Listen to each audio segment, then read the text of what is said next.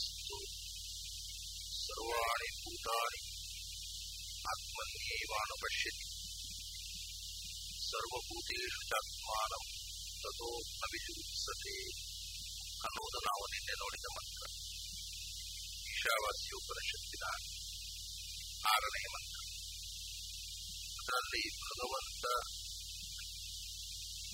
ಎಲ್ಲ ಕಡೆ ಇದ್ದಾನೆ ನಮ್ಮ ಒಳಗೂ ಹೊರಗೂ ಇದ್ದಾನೆ ನಮ್ಮನ್ನು ಬೆಳೆಸ್ತಾ ಇದ್ದಾನೆ ಅನ್ನುವ ಅರಿವು ಬಂದಾಗ ಮನುಷ್ಯ ಭಯಾತೀತನಾಗ್ತಾನೆ ಎನ್ನುವ ಮಾತು ಬಂದಿದೆ. ಅದೇ ಮಾತನ್ನು ಮುಂದುವರಿಸಿ.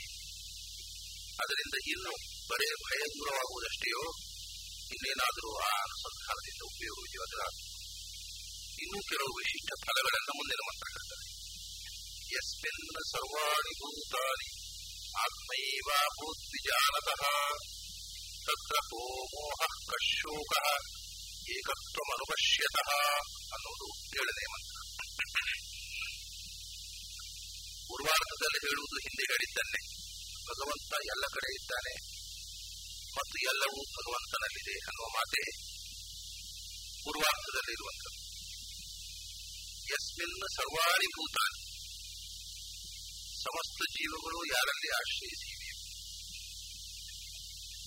ಆತ್ಮೀಯ ಭೂತ ಯಾರಿಗೆ ಅಂದ್ರೆ ಸಮಸ್ತ ಭೂತಗಳು ಭಗವಂತನಲ್ಲಿ ಆಶ್ರಯಿಸಿವೆ ಅನ್ನುವುದು ಜ್ಞಾನಿಗಳಿಗೂ ಅಜ್ಞಾನಿಗಳಿಗೂ ಸಮಾನತಾನೆ ನಮಗೆ ಗೊತ್ತಿಲ್ಲದೆ ಇದ್ದು ಪ್ರಾಣಿಗಳು ಎಲ್ಲರೂ ಭಗವಂತನನ್ನು ಆಶ್ರಯಿಸಿದ್ದಾರೆ ಅನ್ನುವುದು ಸತ್ಯ. ಆದರೆ ಅದು ಫಲ ಸಿಗುವುದು. ಅದನ್ನು ಹಾಗೆ ತಿಳಿದಾಗ, ಅದನ್ನು ಬಿಜಾನತಃ ಅಂದರೆ ಎರಡು ವಿಶೇಷ ಹೇಳ್ತಾರೆ. ಪಶ್ಯತಃ ಅಂತ ಹೇಳ್ತಾರೆ. ಕೆಲವೊಮ್ಮೆ ವಿಜಾನತಃ ಏಕತ್ವಂ ಅನುಪಶ್ಯತಃ ಅಂತ ಹೇಳ್ತಾರೆ. ಮೊದಲು ಜ್ಞಾನ, ಆಮೇಲೆ ವಿಜ್ಞಾನ, ಆಮೇಲೆ ದರ್ಶನ. ಮೊದಲು ಸಾಮಾನ್ಯವಾಗಿ ದೇವರ ಬಗ್ಗೆ ಅರಿವು. ದೇವರ ಬಗ್ಗೆ ಅರಿವು ಬಂದಾಗ ದೇವರು ನಮಗಿಂತ ದೊಡ್ಡ ವಸ್ತು ಅಂತ ಗೊತ್ತಾದಾಗ ಆ ವಸ್ತುವಿನಲ್ಲಿ ನಮಗೆ ಗೌರವ ಬರುತ್ತದೆ ಪ್ರೀತಿ ಬರ್ತದೆ, ಅದನ್ನೇ ಭಕ್ತಿಯನ್ನು ಪ್ರೀತಿಯಿಂದ ಇನ್ನಷ್ಟು ತಿಳಿಯಲಿಕ್ಕೆ ಪ್ರಾರಂಭ ಮಾಡ್ತೇವೆ. ಹೆಚ್ಚು ಹೆಚ್ಚು ತಿಳಿದ ಹಾಗೆ, ಹೆಚ್ಚು ಹೆಚ್ಚು ಪ್ರೀತಿಯ ಭಕ್ತಿ ಹೆಚ್ಚುತ್ತೆ. ಹೆಚ್ಚು ಭಕ್ತಿಯಿಂದ ಮತ್ತಷ್ಟು ತಿಳಿಯುವ ಪ್ರಯತ್ನ, ಮತ್ತಷ್ಟು ತಿಳಿದಾಗ ಮತ್ತಷ್ಟು ಭಕ್ತಿ. ಹೀಗೆ ತಿಳಿಯುವ ಎತ್ತರಕ್ಕೆ ಎತ್ತರಕ್ಕೆ ಏರಿದಾಗ ಆ ಜ್ಞಾನ, ವಿಜ್ಞಾನ ಆಗುತ್ತೆ. ವಿಜ್ಞಾನ ಅನ್ನುವುದಕ್ಕೆ ವೈದಿಕ ಸಾಹಿತ್ಯದಲ್ಲಿ ಎರಡು ವಿಧವಾದ ಅರ್ಥ ಇದೆ. ಒಂದು, ವಿಶೇಷವಾದ ಜ್ಞಾನ. ಎಲ್ಲ ಕಡೆ ಬಳಕೆ ಇರುವಂತ ಸಾಮಾನ್ಯವಾದ ತಿಳುವಳಿಕೆ ಜ್ಞಾನ, ಅದನ್ನ ಅದರ ವಿಶೇಷವಾದ ತಿಳುವಳಿಕೆ ವಿಜ್ಞಾನ. ಈ ಉದಾಹರಣೆಗೆ ರೇಡಿಯೋ ಅಂದ್ರೆ ಏನು ಅಂತ ಮಕ್ಕಳಿಗೂ ಗೊತ್ತಿದೆ. ರೇಡಿಯೋ ಸ್ವಿಚ್ ಹಾಕಿದ್ರೆ ಹಾಡು ಕೇಳುತ್ತೆ ಅನ್ನೋದು ಗೊತ್ತಿದೆ. ಟಿವಿ ಸ್ವಿಚ್ ಹಾಕಿದ್ರೆ ಚಿತ್ರಗಳು ಕಾಣ್ತಾವೆ, ಗೊತ್ತಿದೆ. ಸ್ವಿಚ್ ಹಾಕ್ತಾರೆ, ನೋಡ್ತಾರೆ. ಟಿವಿ ಅಂದ್ರೆ ಗೊತ್ತಿದೆಯೋ ಅಂದ್ರೆ ಗೊತ್ತಿದೆ. ರೇಡಿಯೋ ಅಂದ್ರೆ ಗೊತ್ತಿದೆಯೋ ಗೊತ್ತಿದೆ. ವಿಮಾನ ಅಂದ್ರೆ ಗೊತ್ತಿದೆಯೋ ಗೊತ್ತಿದೆ, ಮಕ್ಕಳಿಗೂ ಗೊತ್ತಿದೆ. ಆದರೆ ಟಿವಿಯಲ್ಲಿ ಸ್ವಿಚ್ ಹಾಕಿದಾಗ ಆ ಚಿತ್ರ, ಆ ಮಾತು ಯಾಕೆ ಬರುತ್ತೆ? ಅದರ ಹಿಂದೆ ಇರತಕ್ಕಂಥ ಅರಿವು ಏನು? ಅದನ್ನು ವಿಜ್ಞಾನ ಇವತ್ತು ವಿಜ್ಞಾನ ಅನ್ನೋದಾಗಿ ಟಿವಿ ಯಾರಿಗೆ? ಟಿವಿಯ ತಂತ್ರ ಗೊತ್ತಿದೆ. ಅದರ ನೋಹಾವ್ ಅದು ತಿಳಿದವರು ವಿಜ್ಞಾನ. ಇಲ್ಲ, ಬರೇ ಜ್ಞಾನ ಅಂದ್ರೆ ಟಿವಿ ಅಂದ್ರೆ ಗೊತ್ತಿದೆ, ಮಕ್ಕಳಿಗೂ ಗೊತ್ತಿದೆ ಟಿವಿ. ರೇಡಿಯೋ ಅಂದ್ರೆ ಮಕ್ಕಳಿಗೂ ಗೊತ್ತಿದೆ, ವಿಮಾನ ಅಂದ್ರೆ ಮಕ್ಕಳಿಗೂ ಗೊತ್ತಿದೆ. ವಿಮಾನ ಯಾಕೆ ಹಾರುತ್ತೆ? ಅದರ ತಾಂತ್ರಿಕತೆ ಏನು? ಇದನ್ನು ತಿಳಿದವ. ವಿಮಾನ ಕೆಟ್ಟರೆ ಸರಿಪಡಿಸಬಲ್ಲವ. ಹೊಸ ವಿಮಾನವನ್ನು ನಿರ್ಮಾಣ ಮಾಡಬಲ್ಲವ. ಅವನು ವಿಜ್ಞಾನಿ. ಅಂತ ಅದರ ವಿಶೇಷವಾದ ತಳಸ್ಪರ್ಶಿಯಾದ ಜ್ಞಾನ. ವಿಜ್ಞಾನ. ಸಾಮಾನ್ಯವಾದ ಜ್ಞಾನ. ಹಾಗೆ ಭಗವಂತನ ಸಾಮಾನ್ಯ ಜ್ಞಾನ ಇತ್ತು. ಆಮೇಲೆ ಭಗವಂತನ ಗುಣಧರ್ಮಗಳೇನು ಅವರು ಈ ಪ್ರಪಂಚದಲ್ಲಿ ಏನು ಮಾಡ್ತಾನೆ ಅವರಿಂದ ಈ ಪ್ರಪಂಚದಲ್ಲಿ ಯಾವ ರೀತಿಯ ಕ್ರಿಯೆಗಳಾಗ್ತಾ ಇದೆ ಇದನ್ನು ಅರಿತಾಗ ಅದು ವಿಜ್ಞಾನವಾಯಿತು. ಹಾಗಾಗಿ ಜ್ಞಾನದಿಂದ ಭಕ್ತಿ ಭಕ್ತಿಯಿಂದ ವಿಜ್ಞಾನ, ವಿಜ್ಞಾನದಿಂದ ವಿಶೇಷ. ಹಾಗಾಗಿ ಮೊದಲು ಜ್ಞಾನದಿಂದ ಏನು ಸಾಧನೆ ಆಗುವುದಿಲ್ಲ. ವಿಜ್ಞಾನವೇ. ಆದರೆ ಆಳವಾದ ಜ್ಞಾನ. ಅದನ್ನು ತಡಸ್ಪರ್ಶಿಯಾಗಿ ಒಂದು ಸಂಗತಿಯನ್ನು ತಿಳಿದುಕೊಳ್ಳುವುದು. ಈ ವಿಜ್ಞಾನ ಅನ್ನೋದಕ್ಕೆ ಇನ್ನೊಂದು ಅರ್ಥ. ಅವನವನ ಯೋಗ್ಯತೆಗೆ ಬೇಕಾದಂತಹ ಜ್ಞಾನದ ಪೂರ್ತಿಯಾದಾಗ ಅದರ ವಿಜ್ಞಾನ ಅಂತ. ಇದು ಶಾಸ್ತ್ರೀಯವಾದ ಅರ್ಥ. ಪ್ರತಿಯೊಬ್ಬರಿಗೂ ಅವನು ಎಷ್ಟು ತಿಳ್ಕೊಳ್ಬೇಕು ಅಂತಂದ್ರೆ ನಾನು ಮೊನ್ನೆ ಹೇಳಿದೆ, ಅವರವರ ಪಾತ್ರೆಯನ್ನು ತುಂಬಿಸಿಕೊಳ್ಳು ಎಲ್ಲರೂ ಎಲ್ಲವನ್ನೂ ತಿಳಿಯುವುದು ಸಾಧ್ಯವಿಲ್ಲ ಆದರೆ ಅವನ ಅರಿವಿಗೆ ಎಷ್ಟು ಎಟಕುತ್ತೆ ಅಷ್ಟನ್ನು ಅವನು ಗ್ರಹಿಸಿಕೊಳ್ಳಬೇಕು.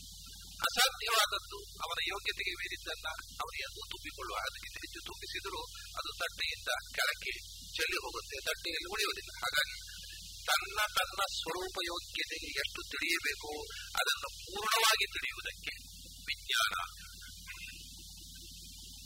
ಆದರೆ ಅವರ ಸಾಧನೆಯ ಅರಿವು ಪೂರ್ಣವಾದಾಗ ಅದರ್ಥ ವಿಜಾನತಃ ಸಾಮಾನ್ಯ ಜ್ಞಾನದಿಂದ ಈ ನಿರ್ಭಯತ್ವ ಬರುವುದಿಲ್ಲ. ದೇವರಿದ್ದಾನೆ ಅಂತ ಹೇಳಿದ್ರು ಹೋಗುವ ಹೆದರಿಕೆ ಶುರುವಾಗುತ್ತೆ. ಯಾಕಂದ್ರೆ ದೇವರಿದ್ದಾನೆ ಅನ್ನುವಂಥದ್ದು ಜ್ಞಾನ, ವಿಜ್ಞಾನವಾಗಿ ನಮ್ಮೊಳಗೆ ಕೂಡಲಿಲ್ಲ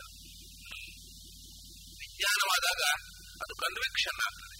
ಇಲ್ಲದ್ರೆ ಇದ್ದಾನೆ, ಯಾಕಂದ್ರೆ ಎಲ್ಲರೂ ಹೇಳ್ತಾರೆ ಅದರಿಂದ ಇದ್ದಾನೆ ಅನ್ನುವುದು ನಮಗೆ ಕನ್ವಿಕ್ಷನ್ ಆಗಬೇಕಾಗಿದ್ರೆ ಅದು ವಿಜ್ಞಾನವಾಗಬೇಕು ಇನ್ನೂ ವಿಜ್ಞಾನ ಅಂದ್ರೆ ಇನ್ನೊಂದು ಮಜಲಲ್ಲಿ ಹೇಳ್ತಾರೆ ಶಾಸ್ತ್ರಕಾರರು ದೇವಾದೀನಾಂತ ಯಜ್ಞಾನಂ ವಿಜ್ಞಾನವಿಧಿ ಕೀರ್ತಿದವು ಅದು ನಮಗೆ ಎಟಕದಂತಹ ವಿಜ್ಞಾನ ಹೊಂದಿದೆ ಆದರೆ ಅದು ದೇವತೆಗಳು ಗ್ರಹಿಸುವಂತಹ ಜ್ಞಾನ, ಅದು ವಿಶಿಷ್ಟವಾದ ಜ್ಞಾನ, ವಿಲಕ್ಷಣವಾದ ಜ್ಞಾನ. ಅದನ್ನು ವಿಜ್ಞಾನ ಅಂತ ಮನುಷ್ಯನಿಗೆ ಅರಿವಿಗೆ ಎಟುಕದಂತಹ ಅಸಾಧಾರಣವಾದ ಜ್ಞಾನವನ್ನು ವಿಜ್ಞಾನ ಅಂತಾರೆ. ಮನುಷ್ಯನ ಅರಿವಿಗೆ ಎಟಕುವ ಅವರ ಅರಿವಿಗೆ ಪೂರ್ಣವಾಗಿ ತುಂಬಿಕೊಳ್ಳುವಂತಹ ಜ್ಞಾನವನ್ನು ವಿಜ್ಞಾನ ಅಂತಾರೆ. ಮತ್ತು ಯಾವುದೇ ಒಂದು ವಸ್ತುವನ್ನ ಸಮಗ್ರವಾಗಿ ತಿಳಿಯುವುದಕ್ಕೆ ವಿಜ್ಞಾನ. ಈಗ ವಿಜ್ಞಾನ ಅನ್ನುವುದು ಮೂರು ಅರ್ಥದಲ್ಲಿ ಶಾಸ್ತ್ರದಲ್ಲಿ ಬಳಕೆ ಇದೆ. ಅದು ಎಲ್ಲದೂ ಮೂಲಭೂತ ಅರ್ಥ ಅಷ್ಟೇ. ಒಂದನ್ನು ವಿಶೇಷವಾಗಿ ತಿಳ್ಕೊಳ್ಳುವುದು ಸಾಮಾನ್ಯವಾಗಿ ತಿಳ್ಕೊಂಡ್ರೆ ಜ್ಞಾನ ಆಯಿತು. ಇದನ್ನು ಗೀತೆಯಲ್ಲಿ ಜ್ಞಾನಂ ದೇಹಂ ಸವಿಜ್ಞಾನಂ ನಿನಗೆ ಜ್ಞಾನವನ್ನು ಹೇಳಿದರೆ ವಿಜ್ಞಾನವನ್ನು ಹೇಳಿದರೆ. ಯಾವುದೇ ಒಂದು ವಸ್ತುವಿನ ಜ್ಞಾನದಿಂದ ಅದನ್ನ ಸ್ವಾಧೀನಪಡಿಸಿಕೊಳ್ಳಕ್ಕಾಗುವುದಿಲ್ಲ ಯಾವುದೇ ವಸ್ತುವಿನ ವಿಜ್ಞಾನದಿಂದ ಮಾತ್ರವೇ ಆ ವಸ್ತುವನ್ನ ನಾವು ಗ್ರಹಿಸುವುದು ಸಾಧ್ಯ, ಅದರ ತಂತ್ರವನ್ನ ಅದರ ರಹಸ್ಯವನ್ನ ತಿಳಿಯುವುದು ಸಾಧ್ಯ. ಹಾಗಾಗಿ ಇವತ್ತು ವಿಜ್ಞಾನ ಅನ್ನುವ ಶಬ್ದ ನಮ್ಮ ಲೋಕದಲ್ಲಿ ಯಾವ ಅರ್ಥದಲ್ಲಿದೆ, ಅದು ಅದೇ ಅರ್ಥದಲ್ಲಿ ಒಂದು ವಸ್ತುವಿನ ಸಮಗ್ರವಾದ ಜ್ಞಾನ. ಅಥವಾ ಅದರ ತಾಂತ್ರಿಕ ಜ್ಞಾನ, ಅದರ ತಳಸ್ಪರ್ಶಿಯಾದ ಜ್ಞಾನ, ಅದರ ಆಳವಾದ ಅರಿವು. ಇದರಲ್ಲಿ ಹೇಳ್ತಾರೆ ವಿಜಾನತಃ ಅನ್ನುವ ಶಬ್ದವನ್ನು ಬಳಸಿ, ಹಿಂದೆ ಈ ಶಬ್ದವನ್ನು ಬಳಸಿರಲಿಲ್ಲ. ಯಸ್ಮಿನ್ ಸರ್ವಾಣಿ ಭೂತಾನಿ ಆತ್ಮೈವಾಭೂತ್ ವಿಜಾನತಃ. ಆ ಜ್ಞಾನ ಭಗವಂತ ಎಲ್ಲ ಪ್ರಾಣಿಗಳಲ್ಲಿ ನೆಲೆಸಿದ್ದಾನೆ. ಮತ್ತು ಭಗವಂತನಲ್ಲಿ ಸಮಸ್ತ ಜೀವಗಳು ಆಶ್ರಯಿಸಿಕೊಂಡಿವೆ ಅನ್ನುವುದು ಬರಿಯ ಜ್ಞಾನ ಆದರೆ ಸಾಲದು ಅದು ವಿಜ್ಞಾನವಾಗಬೇಕು ಅಂದ್ರೆ ಅದರ ಖಚಿತವಾದ ಜ್ಞಾನ ಬರಬೇಕು ಅದರ ತಳಸ್ಪರ್ಶಿಯಾದ ವಿಶ್ಲೇಷಣೆಯಿಂದ ಚಿಂತನದಿಂದ ಅದು ಗೂಢವಾಗಿ ಗಟ್ಟಿಯಾಗಿ ನಿಲ್ಲಬೇಕು. ನಿಂತಾಗ ಭಗವಂತ ಎಲ್ಲದರೊಳಗೂ ಇದ್ದಾನೆ. ಎಲ್ಲವೂ ಭಗವಂತನಲ್ಲಿದೆ. ಅಂದ ಮೇಲೆ ಅಶೋಕ ಹಿಂದೆ ಭಯ ಇಲ್ಲ ಅದು ಈಗ ದುಃಖ ಬರುವುದಿಲ್ಲ ದುಃಖ ಆಗುವುದಿಲ್ಲ ದುಃಖ ಮತ್ತು ಭಯ ಒಟ್ಟೊಟ್ಟಿಗೆ ಇರುವಂತವುಗಳು ದುಃಖದ ಪೂರ್ವ ರೂಪ ಭಯ. ಭಯದ ಉತ್ತರ ರೂಪ ದುಃಖ. ಭಯ ಅಂದ್ರೆ ಏನು? ಇವಾಗ ರಾತ್ರಿ ಹೋಗುವಾಗ ಟಾರ್ಚ್ ಬೇಕು ಅಂತೇವೆ. ಯಾಕೆ? ಕಾಲಡಿಯಲ್ಲಿ ಏನಾದ್ರೂ ಇದ್ರೆ. ಅಂದ್ರೆ ಕಾಲಡಿಯಲ್ಲಿ ಏನಾದ್ರೂ ಇದ್ರೆ, ಹಾವು ಗಿವು ಇದ್ರೆ, ಅದು ಕಚ್ಚಿತ್ತೆ ಕಚ್ಚಿದ್ರೆ ನೋವಾಗುತ್ತೆ ಅನ್ನುವ ಭಯದ ನಿರೀಕ್ಷೆ, ದುಃಖದ ನಿರೀಕ್ಷೆಯೇ ಭಯ. ಭಯ ಅಂದ್ರೆ ದುಃಖ ಆಗುತ್ತೆ ಅನ್ನುವ ಎಕ್ಸ್ಪೆಕ್ಟೇಷನ್ ಅದರ ನಿರೀಕ್ಷೆ ಭಯದ ಉತ್ತರ ರೂಪವೇ ದುಃಖ. ದುಃಖದ ಪೂರ್ವ ರೂಪವೇ ಭಯ. ಅಂದ್ರೆ ಹಿಂದೆ ಭಯ ಇಲ್ಲ ಅಂದ್ರೆ ಭಯ ಯಾಕಿಲ್ಲ ಅಂದ್ರೆ ಭಯ ಇಲ್ಲ, ಭಯದ ಪರಿಣಾಮವಾಗಿರತಕ್ಕಂಥ ದುಃಖವೂ ಇಲ್ಲ. ಭಯ ಅರಿವಿನಿಂದ ಹೋಯಿತು. ಭಯ ಹೋದರೆ ದುಃಖದ ಪೂರ್ವ ರೂಪ ಭಯ. ಅದು ಇಲ್ಲ ಅಂದ್ರೆ ದುಃಖವೂ ಇರುವುದಿಲ್ಲ. ಅಂತ ಜೀವನದಲ್ಲಿ ದುಃಖ ಬಂದಾಗ ಕೂಡ ಅವನು ಅದರಿಂದ ಕಂಗೆಡುವುದಿಲ್ಲ ಈ ಜ್ಞಾನ ಇಲ್ಲ ನಾನು ನಿನ್ನೆ ಒಂದು ದೃಷ್ಟಾಂತ ಹೇಳಿದ್ದೆ ದುಃಖದ ಪ್ರಸಂಗ ಬಂದಾಗ ಕೂಡ ತಾಯಿಯ ಮಡಿಲಲ್ಲಿರುವ ಮಗು ಅದು ಆರಾಮವಾಗಿ ನೆಮ್ಮದಿಯಿಂದ ಇರುತ್ತೆ. ಯಾಕೆಂದ್ರೆ ಅದರಿಂದ ದುಃಖ ಆಗುತ್ತೆ ಅನ್ನುವ ಎಚ್ಚರ ತಾಯಿಗೆ ಇರುತ್ತೆ. ಮಗು ಯಾಕೆ? ನಾನು ತಾಯಿಯ ಮಡಿಲಲ್ಲಿ ಸುರಕ್ಷಿತವಾಗಿದ್ದೇನೆ ಅನ್ನೋ ಭಾವ ಇರುವುದಿಲ್ಲ ಹಾಗೆ ತಾನು ಸುರಕ್ಷಿತ ಅನ್ನುವ ಆತ್ಮವಿಶ್ವಾಸ ಅವನಿಗೆ ಬಂದಿರುವುದರಿಂದ ಅವನು ಭಯದಿಂದ ದೂರನಾಗ್ತಾನೆ. ಅಷ್ಟೇ ಅಲ್ಲ, ದುಃಖದಿಂದಲೂ ದೂರ ಆಗ್ತಾನೆ. ಅವನು ದುಃಖವನ್ನ ಮೀರಿ ನಿಲ್ಲುವ ಸ್ಥಿತಿಗೆ ಬರ್ತಾನೆ ಜೀವನದಲ್ಲಿ ಬರೆದ ದುಃಖಗಳು ಅವನಿಗೆ ದುಃಖಕರ ಆಗುವುದಿಲ್ಲ. ಅದಕ್ಕೆ ಕಾರಣ ಏನು ಅಂದ್ರೆ, ಭಯದಿಂದ ಭಯ ಅನ್ನುವುದು ದುಃಖದ ನಿರೀಕ್ಷೆ. ದುಃಖ ಆಗಲಿಕ್ಕೆ, ಅಥವಾ ಭಯ ಆಗಲಿಕ್ಕೆ ಮೂಲ ಕಾರಣ ಏನು ಅಂದ್ರೆ, ಮೋಹ, ಅಂದ್ರೆ ಅಜ್ಞಾನ. ಅಜ್ಞಾನದಿಂದ ದುಃಖ, ಜ್ಞಾನದಿಂದ ಆನಂದ ಅಂದ್ರೆ ಇದಕ್ಕೂ ಮತ್ತೆ ಅದೇ ದೃಷ್ಟ. ರಾತ್ರಿ ಹೊತ್ತು ನಮಗೆ ಕತ್ತಲು ಕಾಣುವುದಿಲ್ಲ, ಆದ್ರಿಂದ ಭಯ. ಕಾಣದೇ ಇರುವುದು ಅಂದ್ರೆ ಅಜ್ಞಾನ. ಹಗಲು ಹೊತ್ತು ನೀವು ಭಯವಾಗಿ ಓಡಾಡ್ತೀರಿ ಯಾಕೆಂದ್ರೆ ಕಾಣುತ್ತೆ ಅಂದ್ರೆ ಜ್ಞಾನ ಇದೆ. ಜ್ಞಾನದಿಂದ ಅಭಯ, ಅಜ್ಞಾನದಿಂದ ಭಯ. ಹಾಗಾಗಿ ನಮಗೆ ಭಯಕ್ಕೆ ದುಃಖಕ್ಕೆ ಕಾರಣ ಅಜ್ಞಾನ. ಅಜ್ಞಾನ ಹೋಯಿತು ಅಂದ್ರೆ ಭಯವೂ ಇಲ್ಲ ಹಿಂದೆ ಭಯ ಇಲ್ಲ ಅಂತ ಹೇಳಿದ್ರು. ಇಲ್ಲಿ ಅಜ್ಞಾನವೂ ಇಲ್ಲ, ದುಃಖವೂ ಇಲ್ಲ. ಆದ್ರಿಂದ ಭಯ ಇಲ್ಲ. ತತ್ರ ಕೋ ಮೋಹ ಕಶೋಕ ಯಾವಾಗ? ಎಸ್ಮಿನ್ ಸರ್ವಾಣಿ ಭೂತಾನಿ ಆತ್ಮೈವ ಅಭೂತ್. ಸಮಸ್ತ ಜೀವಗಳು ನಲ್ಲಿಯೂ ಭಗವಂತನಿದ್ದಾನೆ ಆತ್ಮ ಅಂದ್ರೆ ಪರಮಾತ್ಮ ಅಂತ ನಾವು ನಿನ್ನೆ ನೋಡಿದ್ದೇವೆ. ಅಷ್ಟೇ ಅಲ್ಲ, ವಿಜಾನತಃ ತತ್ರ ಸರ್ವಾಣಿ ತತ್ರ ಅಂದ್ರೆ ಆ ಪರಮಾತ್ಮನಲ್ಲಿ ಸಮಸ್ತ ಸಮಸ್ತ ಭೂತಗಳಲ್ಲಿ ಪರಮಾತ್ಮ ಮತ್ತು ಭಗವಂತನಲ್ಲಿ ಸಮಸ್ತ ಭೂತಗಳು ಇವೆ ಅನ್ನುವ ವಿಜ್ಞಾನ ನಮಗೆ ಬಂದಾಗ, ಅಂದ್ರೆ ನಿಶ್ಚಿತ ಜ್ಞಾನ ಬಂದಾಗ. ನಿಶ್ಚಿತ ಜ್ಞಾನ ಬಂದರೂ ಪೂರ್ತಿ ಮುಗಿಯಲಿಲ್ಲ ಕೆಲಸ. ಆಮೇಲೆ ಏಕತ್ವ ಅನುಪಶ್ಯತಃ. ಭಗವಂತ ಎಲ್ಲ ಕಡೆ ಇದ್ದಾನೆ. ಮತ್ತು ಎಲ್ಲ ಕಡೆ ಇರತಕ್ಕ ಭಗವಂತ ಒಬ್ಬನೇ. ಒಬ್ಬೊಬ್ಬರೊಳಗೆ ಒಬ್ಬೊಬ್ಬ ಅಥವಾ ಏಕರೂಪ, ಏಕತ್ವ ಅಂದ್ರೆ ಒಬ್ಬನೇ ಭಗವಂತ ಇದ್ದಾನೆ. ಮತ್ತು ಏಕರೂಪನಾಗಿದ್ದಾನೆ. ಅವನಲ್ಲಿ ಇರತಕ್ಕಂಥ ಒಂದು ಕಡೆ ಇರತಕ್ಕ ರೂಪಕ್ಕೂ, ಇನ್ನೊಂದು ಕಡೆ ಇರತಕ್ಕ ರೂಪಕ್ಕೂ ತಾರತಮ್ಯ ಇಲ್ಲ. ಶಕ್ತಿಯಲ್ಲಿ ವ್ಯತ್ಯಾಸ ಇಲ್ಲ. ಇರುವೆಯಲ್ಲಿರತಕ್ಕ ಭಗವಂತನಲ್ಲಿ ಕಮ್ಮಿ ಶಕ್ತಿ, ಆನೆಯಲ್ಲಿರತಕ್ಕ ಭಗವಂತನಲ್ಲಿ ಹೆಚ್ಚು ಶಕ್ತಿ. ಅನ್ನೋದಿಲ್ಲ ಪಾತ್ರದಲ್ಲಿ ಶಕ್ತಿ ಹೆಚ್ಚು ಕಮ್ಮಿ. ಅಂದ್ರೆ ಶಕ್ತಿಯ ಅಭಿವ್ಯಕ್ತಿ ಕಮ್ಮಿಯಲ್ಲಿ ಇರುವೆಯಲ್ಲಿ ಶಕ್ತಿಯ ವ್ಯಕ್ತಿ ಕಮ್ಮಿ. ಆನೆಯಲ್ಲಿ ಶಕ್ತಿ ಅಭಿವ್ಯಕ್ತಿ ಹೆಚ್ಚು, ಆದರೆ ಭಗವಂತನಲ್ಲಿ ಶಕ್ತಿ ಹೆಚ್ಚು ಕಮ್ಮಿ ಇಲ್ಲ. ಆದ್ದರಿಂದ ಏಕತ್ವಂ ಅಂದ್ರೆ ಎಲ್ಲ ಕಡೆ ಇರುವ ಭಗವಂತ ಒಬ್ಬನೇ.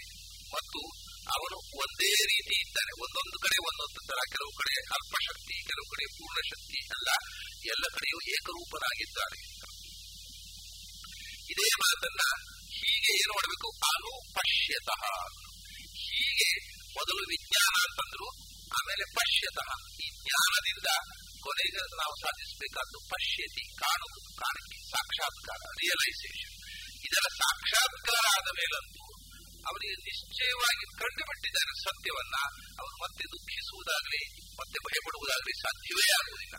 ಆದರೆ ಕಾಣುವಿಕೆಯಲ್ಲಿ ಅನೇಕ ವಿಧ ಇದೆ.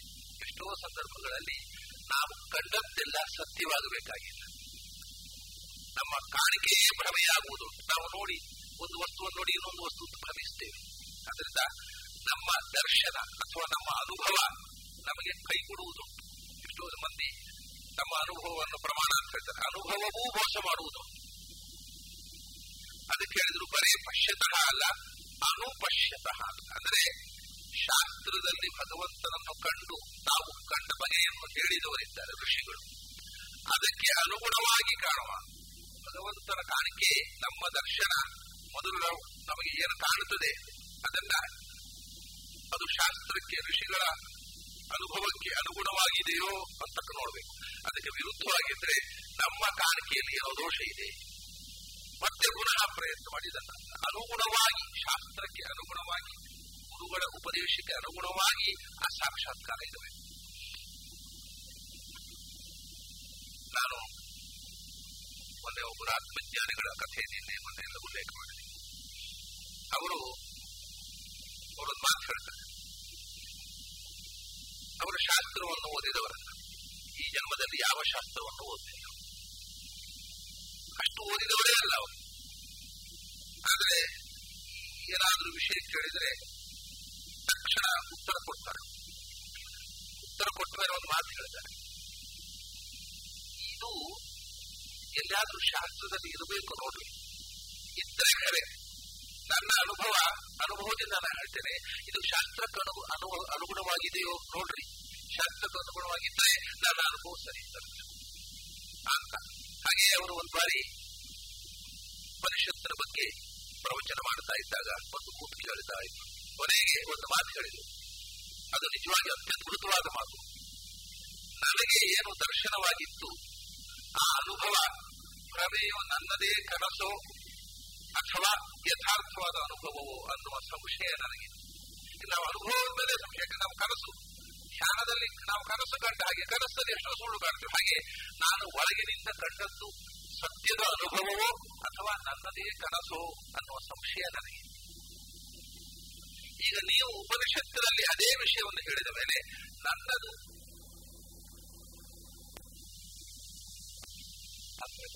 ಅಂದ್ರೆ ಜ್ಞಾನಿಗಳ ದರ್ಶನಕ್ಕೆ ಅನುಗುಣವಾಗಿ ನಿನಗೆ ಕಂಡಿದೆಯೋ ಅದು ಸತ್ಯವಾದ ದರ್ಶನ. ಅದಕ್ಕೆ ಮೂಲಭೂತವಾಗಿರುವಂತಹದ್ದು ಜ್ಞಾನ. ಅದರಿಂದ ವಿಜ್ಞಾನ. ವಿಜ್ಞಾನದಿಂದ ದರ್ಶನ. ದರ್ಶನ ಅನ್ನೋದು ಅನುಗುಣವಾದ ದರ್ಶನ. ಇದೆಲ್ಲ ಸಾಧನೆಯಲ್ಲಿ ಬೇಕಾದಂತಹ ಹಂತಗಳು. ಹಾಗೆ ತಿಳಿದಾಗ, ಸರ್ವಾಣಿ ಭೂತಾನಿ ಅಸ್ಮಿನ್. ಯಾರಲ್ಲಿ ಸಮಸ್ತ ಜೀವಗಳು ನೆಲೆಸಿವೆಯೋ, ತತ್ರ ಅಂಥ ಭಗವಂತನಲ್ಲಿ ಸರ್ವಭೂತಗಳು. ಅಂತ ತಿಳಿದಾಗ, ಗೋಮೋಹ ಕಶು ಆಗ ಈ ಅರಿವು ಬಂದಾಗ ದುಃಖವೂ ಇಲ್ಲ, ಅಜ್ಞಾನವೂ ಇಲ್ಲ. ಮೋಹ ಅಂತಂದ್ರೆ ಮೋಹ ಶಬ್ದಕ್ಕೆ ಎರಡು ಅರ್ಥ ಇದೆ. ಒಂದು ಮೋಹ ಅಂತ ನಾವು ಹೇಳ್ತೇವಲ್ಲ, ಮೋಹ ಪಾಶ ಮಮತೆ. ಮಮತೆ, ನನ್ನದು ನನ್ನದು ಅನ್ನತಕ್ಕಂಥ ಮಮತೆಗೂ ಮೋಹ ಅಂತ ಹೇಳ್ತಾರೆ ವಾಸ್ತವಿಕವಾಗಿ ಮೋಹ ಅಂತಂದ್ರೆ ತಿಳಿವು ಇಲ್ಲದೆ ಇರುವುದು. ಅಜ್ಞಾನ ಮೂಲಭೂತವಾಗಿ ಅಜ್ಞಾನ ಅಜ್ಞಾನದಿಂದಲೇ ತಾನೆ ನನ್ನದು ನನ್ನದು ಅಂತಕ್ಕಂಥ ಮೋಹ ಬರುವುದು. ಆದ್ರಿಂದ ಮೋಹ ಅಂದ್ರೆ ಮೂಲಭೂತವಾಗಿ ಅಜ್ಞಾನ ಮೋಹ ಅನ್ನುವುದು ಧಾತು.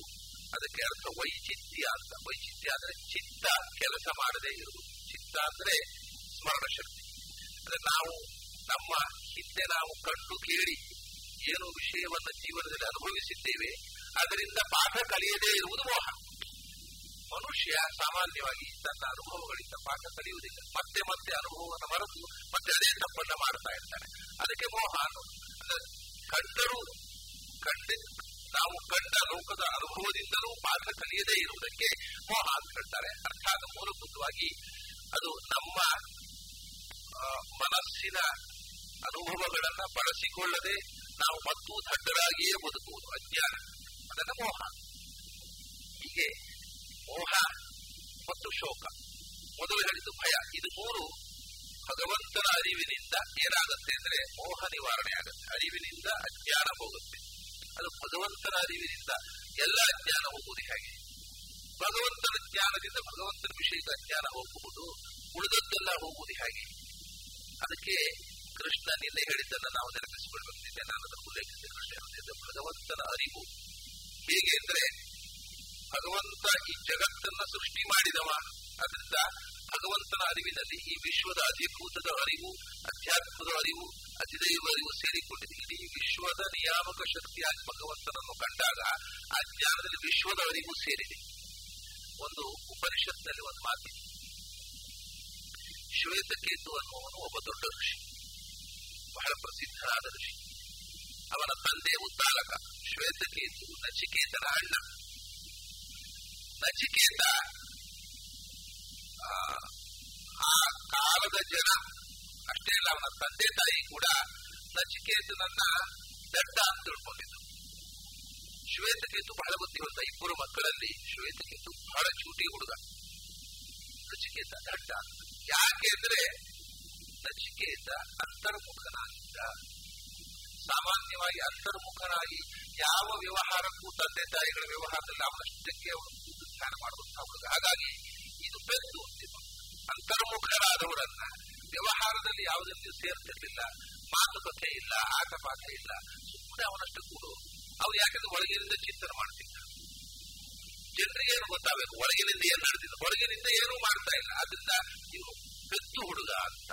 ಆದ್ರಿಂದ ನಚಿಕೇತ ಬೆದ್ದು ಹುಡುಗ ಶ್ವೇತಕೇತು ಬಹಳ ಚುರುಕು ಹುಡುಗ. ಎಲ್ಲದಕ್ಕೂ ಪ್ರಶ್ನೆ ಹಾಕಬೇಕು, ಪ್ರತಿಯೊಂದನ್ನು ವಿವರಿಸಿ ವಿಚಾರ ಮಾಡಬೇಕು, ಪ್ರತಿಯೊಂದಕ್ಕೂ ತಾರ್ಕಿಕವಾಗಿ ಚಿಂತನೆ ಮಾಡಬೇಕು. ಬಹಳ ಬುದ್ಧಿವಂತ. ಅದೇನ್ ಮಾಡಿದ? ಉತ್ತಾಲಕ ನಚಿಕೇತನನ್ನ ಗುರುಕುಲಕ್ಕೆ ಕಳಿಸಲಿಲ್ಲ. ಬೆದ್ದ. ಮನೆಯಲ್ಲೇ ಇರಲಿ. ಮನೆಯಲ್ಲಿ ಕಲಿತುಕೊಂಡಿದ್ದು ಎಷ್ಟು ಅಷ್ಟು ಕಲೀಲಿ ಶ್ವೇತಕೇತುವನ್ನು ಗುರುಕುಲಕ್ಕೆ ಕಳಿಸಿದ ಶ್ವೇತಕೇತು ಹನ್ನೆರಡು ವರ್ಷಗಳ ಕಾಲ ಗುರುಕುಲದಲ್ಲಿ ಅಧ್ಯಯನ ಮಾಡಿದ. ಹನ್ನೆರಡು ವರ್ಷಗಳ ಕಾಲ ಗುರುಕುಲದ ಅಧ್ಯಯನ ಮಾಡಿ, ದ್ವಾದಶಾಬ್ದ ಏಯಾಯ ಅಂತ ಹೇಳಿದಾಗ ಉಪನಿಷತ್ತು ಹನ್ನೆರಡು ವರ್ಷ ಮುಗಿದ ಮೇಲೆ ಮನೆಗೆ ಬಂದಾಗ ಅವನು ಅಹಂಕಾರದಿಂದ ಬೀಗಿಕೊಂಡು ಬಂದ ಅಂದ್ರೆ ನನ್ನಂಥ ವಿದ್ವಾಂಸ ಯಾರಿದ್ದಾರೆ ನಾನು ಗುರುಕುಲದಲ್ಲಿ ಎಷ್ಟು ಚೆನ್ನಾಗಿ ಕಲ್ತಿದ್ದೇನೆ ಅಂದ್ರೆ ನಾನು ಅಪ್ಪನಿಗಿಂತ ಹೆಚ್ಚು ಕಲ್ತಿದ್ದೇನೆ. ಈಗ ನಾನು ಹೋಗಿ ಅಪ್ಪನಿಗೆ ನಮಸ್ಕಾರ ಮಾಡಬೇಕು ಬೇಡುವಂತ ಯಾಕಂದ್ರೆ ನನಗಿಂತ ದೊಡ್ಡ ನನ್ನ ಅಪ್ಪ ಈ ತರದ ತಂದೆ ತಾಯಿಯ ಬಗ್ಗೆ ಕೂಡ ಗೌರವ ಕಳ್ಕೊಂಡು ಅಹಂಕಾರದಿಂದ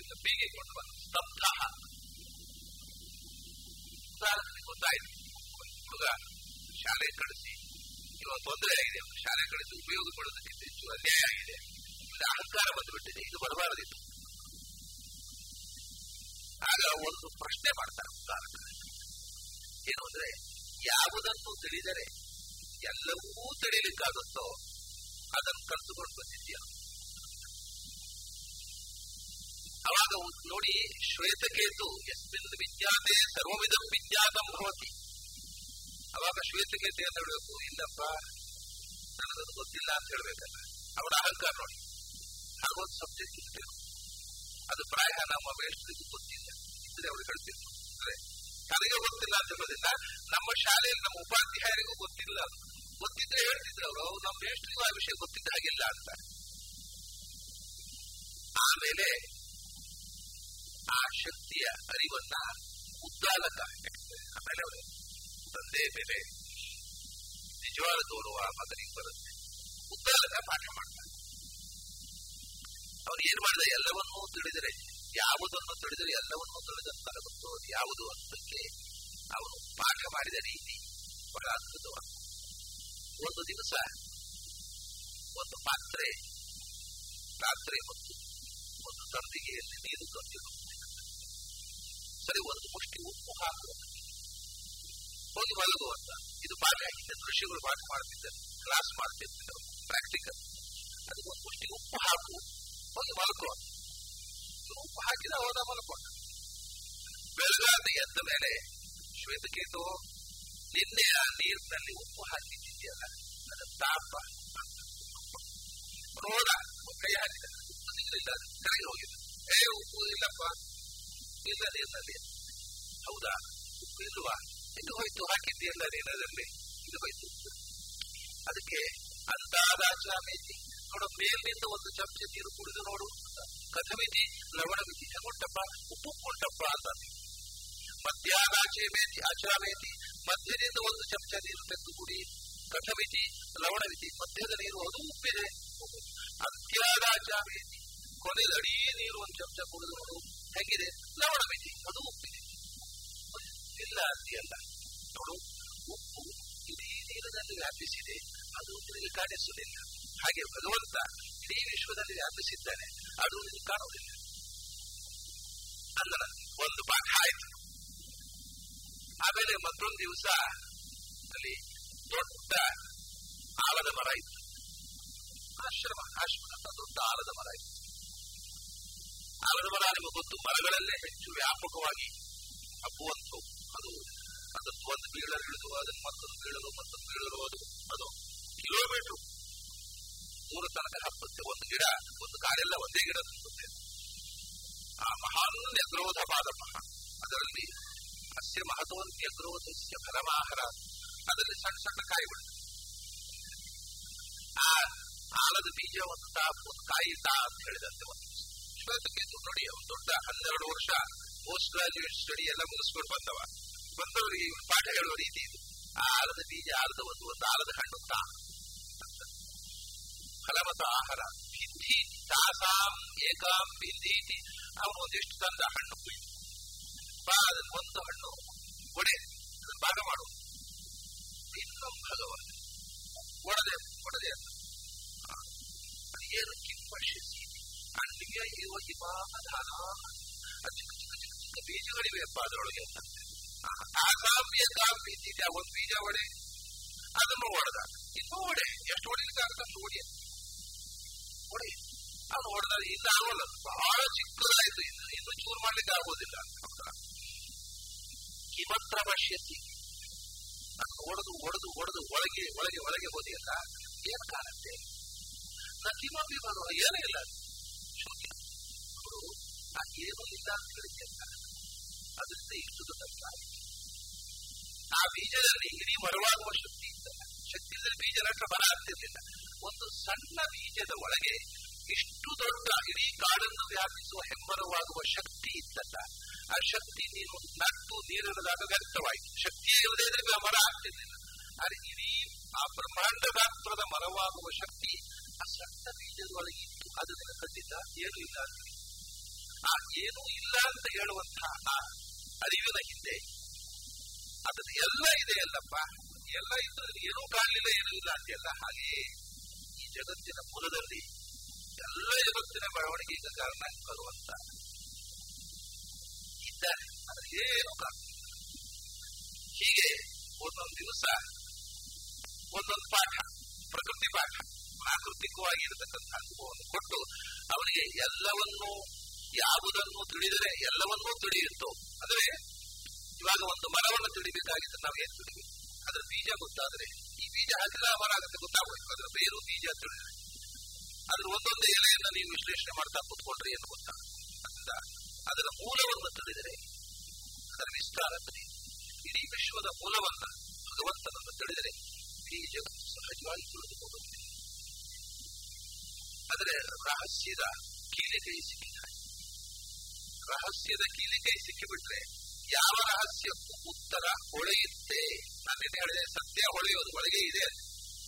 ಹೊರಗಿನಿಂದ ಅದರ ಬಗ್ಗೆ ಎಷ್ಟು ತಲೆ ಕೆಡಿಸಿಕೊಂಡ್ರು, ಅದಕ್ಕೆ ಉತ್ತರ ಸಿಗೋದಿಲ್ಲ. ಆದರೆ ಸತ್ಯದ ಕಿಲಿಕೈ ಸಿಕ್ಕಿಬಿಟ್ಟಿತು ಅಂದ್ರೆ ಯಾವ ಸಮಸ್ಯೆಗೂ ತನ್ನಷ್ಟಕ್ಕೆ ಉತ್ತರ ಒಳಗಿಂದ ಹೊಳೆಯುತ್ತೆ ಆ ಸ್ಫುರಣ ಶಕ್ತಿ ಅವನಲ್ಲಿ ಜಾಗೃತವಾಗ್ಬಿಡುತ್ತೆ. ಎಲ್ಲಾ ಸತ್ಯದ ರಹಸ್ಯದ ಉತ್ತರವೂ ಒಳಗಿದೆ. ಅದು ಸ್ಫುರಣವಾಗುತ್ತೆ ತನ್ನ ತಾನೆ. ಯಾವ ಪುಸ್ತಕ ಓದಿದ್ರೂ ಈ ಉತ್ತರ ಸಿಗುವುದಿಲ್ಲ ಆದರೆ ಒಳಗಿನಿಂದ ಉತ್ತರ ಬರುತ್ತೆ ಅಂತಹ ಸ್ಥಿತಿ ಕೊಟ್ಟಿದವನಿಗೆ ಯಾವ ಪ್ರಶ್ನೆಗೂ ಯಾವ ಎಲ್ಲ ಪ್ರಶ್ನೆಗೂ ಉತ್ತರ ಇಲ್ಲ. ಆದ್ದರಿಂದ ಅವನು ಕೋಮೋಹ. ಅವರಿಗೆ ಯಾವ ವಿಷಯದಲ್ಲಿ ಅಜ್ಞಾನ? ಯಾಕಂದ್ರೆ ದುಃಖ. ತಿಳಿವು ಇಲ್ಲದೆ ಇದ್ದಾಗ ದುಃಖ. ತಿಳಿವು ಬಂತು ಅಂದರೆ ಹರಿಯಿತು ಅಂದರೆ ಜ್ಞಾನ ಆನಂದ ಈ ರೀತಿ ಆತ್ಮ ಸಾಕ್ಷಾತ್ಕಾರ ಆದಂತಹ ವ್ಯಕ್ತಿ ಅವನು ದುಃಖಕ್ಕೆ ಒಳಗಾಗುವುದಿಲ್ಲ ಅಜ್ಞಾನಕ್ಕೆ ಒಳಗಾಗುವುದಿಲ್ಲ ಮತ್ತು ಭಯಗ್ರಸ್ತನಾಗುವುದಿಲ್ಲ ನಮಗೆ ಕಾಡುವುದು ಮೂರೇ ತಾನೆ ಅಜ್ಞಾನ ದುಃಖ ಭಯ ಆಚಾರ್ಯರು ಧನ್ವಂತರಿ ಮಂತ್ರ ಪ್ರಯಾಣ ಅಜ್ಞಾನ ದುಃಖ ಭಯ ರೋಗ ಮಹಾವಿಷಾಣಿ ಯೋಗೋ ಯಮಾಶ್ವಿನಿ ಹಂತಿ ಸುಖಂಚ ತದ್ಯಾರ ಮೊದಲು ಮೂರೇ ಅಜ್ಞಾನ ದುಃಖ ಭಯ ಇವಾಗ ಜ್ಞಾನ ಮುದ್ರೆ ಇದೆ ಜ್ಞಾನ ಮುದ್ರೆ ಹೀಗಿದೆ ಏನಿದು ಜ್ಞಾನ ಈಗ ಹೀಗೆ ಇದೆ ಮೊದಲು ಕೈ ಇದು ಅಜ್ಞಾನ ದುಃಖ ಭಯ ಅದರ ಜೊತೆಗೆ ಜೀವ ಇದ್ದಾನೆ ಇವ ಭಗವಂತ ದೂರ ಇದ್ದಾನೆ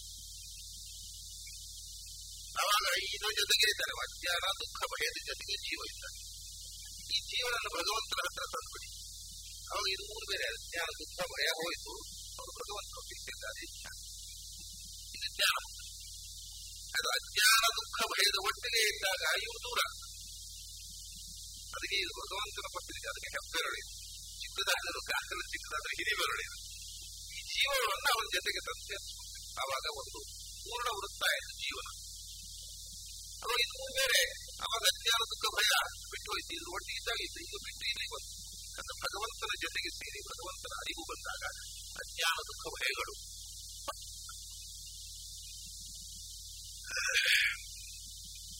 ಇದನ್ನ ಅಜ್ಞಾನ ದುಃಖ ಅಂತ ಹೇಳ್ಬೋದು. ಅವಿದ್ಯಾ, ಕಾಮ, ಕರ್ಮ. ಅಂತ ಇದು ಮೂರು ಜೀವನ ಜೊತೆಗೆ ಅದು ಹೋಯಿತು ಅಂದ್ರೆ ಜ್ಞಾನ. ಒಟ್ಟಿ ಇದ್ರೆ ಅಜ್ಞಾನ. ಇದು ಅಜ್ಞಾನ. ಹೀಗೆ ಅಜ್ಞಾನ, ದುಃಖ, ಭಯ, ಇದು ಮೂರೇ ಮೂಲಭೂತವಾಗಿರತಕ್ಕಂಥ ಮನುಷ್ಯನನ್ನು ಕಾಡ್ತಕ್ಕಂಥ ಅಜ್ಞಾನ ಇಲ್ಲ ಅಂದ್ರೆ ದುಃಖವೂ ಇಲ್ಲ, ಭಯವೂ ಇಲ್ಲ. ಭಗವಂತನ ಅರಿವು ಬಂದಾಗ ಇದು ಮೂರು ಹೋಗುತ್ತೆ. ಅನ್ನೋದು ಎರಡು ಮಂತ್ರ ಮೊದಲನೇ ಮಂತ್ರದಲ್ಲಿ ನವಿಜುಗುಪ್ಸದೆ ತನ್ನನ್ನು ತಾನು ಮುಚ್ಚಿಕೊಳ್ಳುವುದಿಲ್ಲ. ಯಾಕೆಂದರೆ ಅವನು ಭಯದಿಂದ ಪಾರಾಗ್ತಾನೆ. ಅದು ಯಾಕೆ ತನ್ನ ದುಃಖ ಇಲ್ಲ. ಅವನಿಗೆ ಅಜ್ಞಾನವೂ ಇಲ್ಲ ತತ್ರ ಗೋಮೋಹ ಕಶೋಕ. ಏಕತ್ವಂ ಅನುಪಶ್ಯತಃ ಎಲ್ಲ ಕಡೆಯೂ ಒಬ್ಬನೇ ಭಗವಂತ ಇದ್ದಾನೆ ಅನ್ನುವುದನ್ನು ಕಂಡಾಗ, ಅರಿತಾಗ ಅವನಿಗೆ ಬಾಧ್ಯ ಬಾಧಕತಾಮಂಗತಃ ಅಂತ ಕಂಡರೆ ಭಾಗವತದಲ್ಲಿ ಒಬ್ಬ ಮನುಷ್ಯ ಒಬ್ಬನಿಗೆ ಹೊಡಿತಾನೆ. ಹೊಡಿತಾನೆ ಅನ್ನುವಾಗ ಪೆಟ್ಟು ತಿನ್ನುವ ಒಳಗೂ ಇರುವವನು ಭಗವಂತನೇ. ಪೆಟ್ಟು ಕೊಡುವವನ ಒಳಗೂ ಇರುವವನು ಭಗವಂತನೇ. ಆದ್ರಿಂದ ಶಾಸ್ತ್ರದ ತಮಾಷೆ ಮಾಡ್ತಾರೆ. ಪೆಟ್ಟು ಕೊಡುವವನು ಭಗವಂತ, ಪೆಟ್ಟು ತಿನ್ನುವವನು ಭಗವಂತನೇ. ಒಳಗಿದ್ದು ತಾನು ಪೆಟ್ಟು ತಿಂತಾನೆ, ಅವನು ಒಳಗಿದ್ದು ಪೆಟ್ಟು ಕೊಡ್ತಾನೆ. ಹಾಗಾಗಿ ಯಾರು ನನ್ನನ್ನ ದ್ವೇಷ ಮಾಡ್ತಾನೆ, ಅವನೊಳಗೂ ಭಗವಂತ ಇದ್ದು ಪ್ರೇರಿಸ್ತಾ ಇದ್ದಾನೆ. ಭಗವಂತನ ಪ್ರೇರಣೆಯ ವಿರುದ್ಧವಾಗಿ ಏನೂ ಮಾಡಲಾರ. ಅಂತ ಏಕತ್ವ ಹೀಗೆ. ಎಲ್ಲರ ಒಳಗೂ ಒಂದೇ ಶಕ್ತಿ ತುಂಬಿದೆ ಅನ್ನುವಂತಹ ಎಚ್ಚರ. ಇದಕ್ಕೊಂದು ವಿನೋದವಾದ ಕಥೆ ಹೇಳ್ತಿದ್ರು ರಾಮಕೃಷ್ಣ ಪರಮಹಂಸ ಅವರ ಕಥೆಗಳು ಬಹಳ ರೋಚಕವಾಗಿರ್ತವೆ ಅಧ್ಯಾತ್ಮದಲ್ಲಿ ಒಳ್ಳೆ ಅನುಭವ ಇದ್ದಂತಾರೆ ಇವರಾದ್ರಿಂದ ಬಹಳ ರೋಚಕವಾದ ಕಥೆ. ಒಂದು ಮದ್ಗಾನೆ ಬರ್ತಾ ಇದ್ದಂತೆ ರಸ್ತೆಯಲ್ಲಿ ಅದಕ್ಕೆ ಮದ ಏರಿಬಿಟ್ಟಿದೆ. ಮಾವತ ಹೇಳಿದ ಹೇಳ್ತಾ ಇದ್ದ ಎದುರಿನಲ್ಲಿ ಒಬ್ಬ ಸನ್ಯಾಸಿ ಬರ್ತಾ ಇದ್ದ.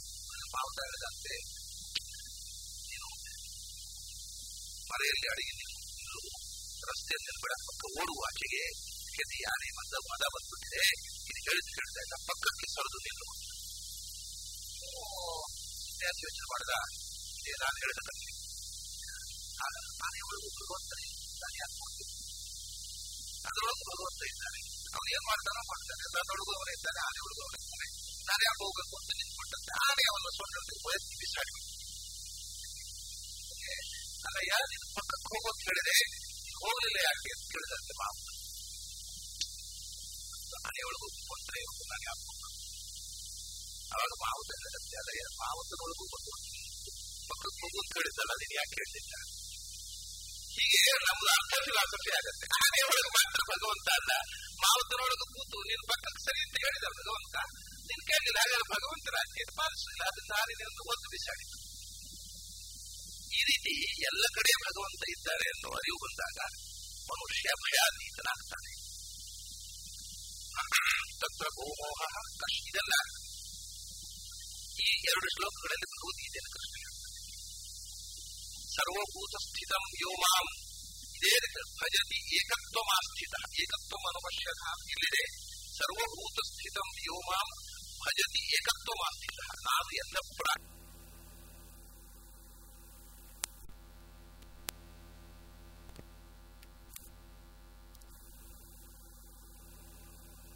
ಪ್ರಾ ಏಕತ್ವ ಅನವಶ್ಯಕ ಇಲ್ಲಿದೆ. ಸರ್ವಭೂತ ಸ್ಥಿತಂ ಏಕತ್ವ ಭಜತಿ ಏಕತ್ವಮಾಸ್ಥಿತ ನಾನು ಎಲ್ಲ ಪ್ರಾಣಿಗಳ ಒಳಗೂ ಇದ್ದೇನೆ, ಆದರೆ ಎಲ್ಲರ ಕಡೆಯೂ ಒಂದೇ ರೀತಿಯಲ್ಲಿ ಇದ್ದೇನೆ. ಏಕರೂಪನಾಗಿದ್ದೇನೆ ಅಂತ ಯಾರು ತಿಳಿದಾನೆ ಅವನು ಇಲ್ಲಿ ದುಃಖ, ಅಜ್ಞಾನ ಮತ್ತು ಭಯ ಹೋಗುತ್ತೆ ಅಂದ್ರೆ ಏನು? ಅವರು ಹೇಳ್ತಾರೆ ಸರ್ವಥಾ ವರ್ತಮಾನೋ ವಿನತ ಭೂಯೋ ವಿಜಾಯತೆ.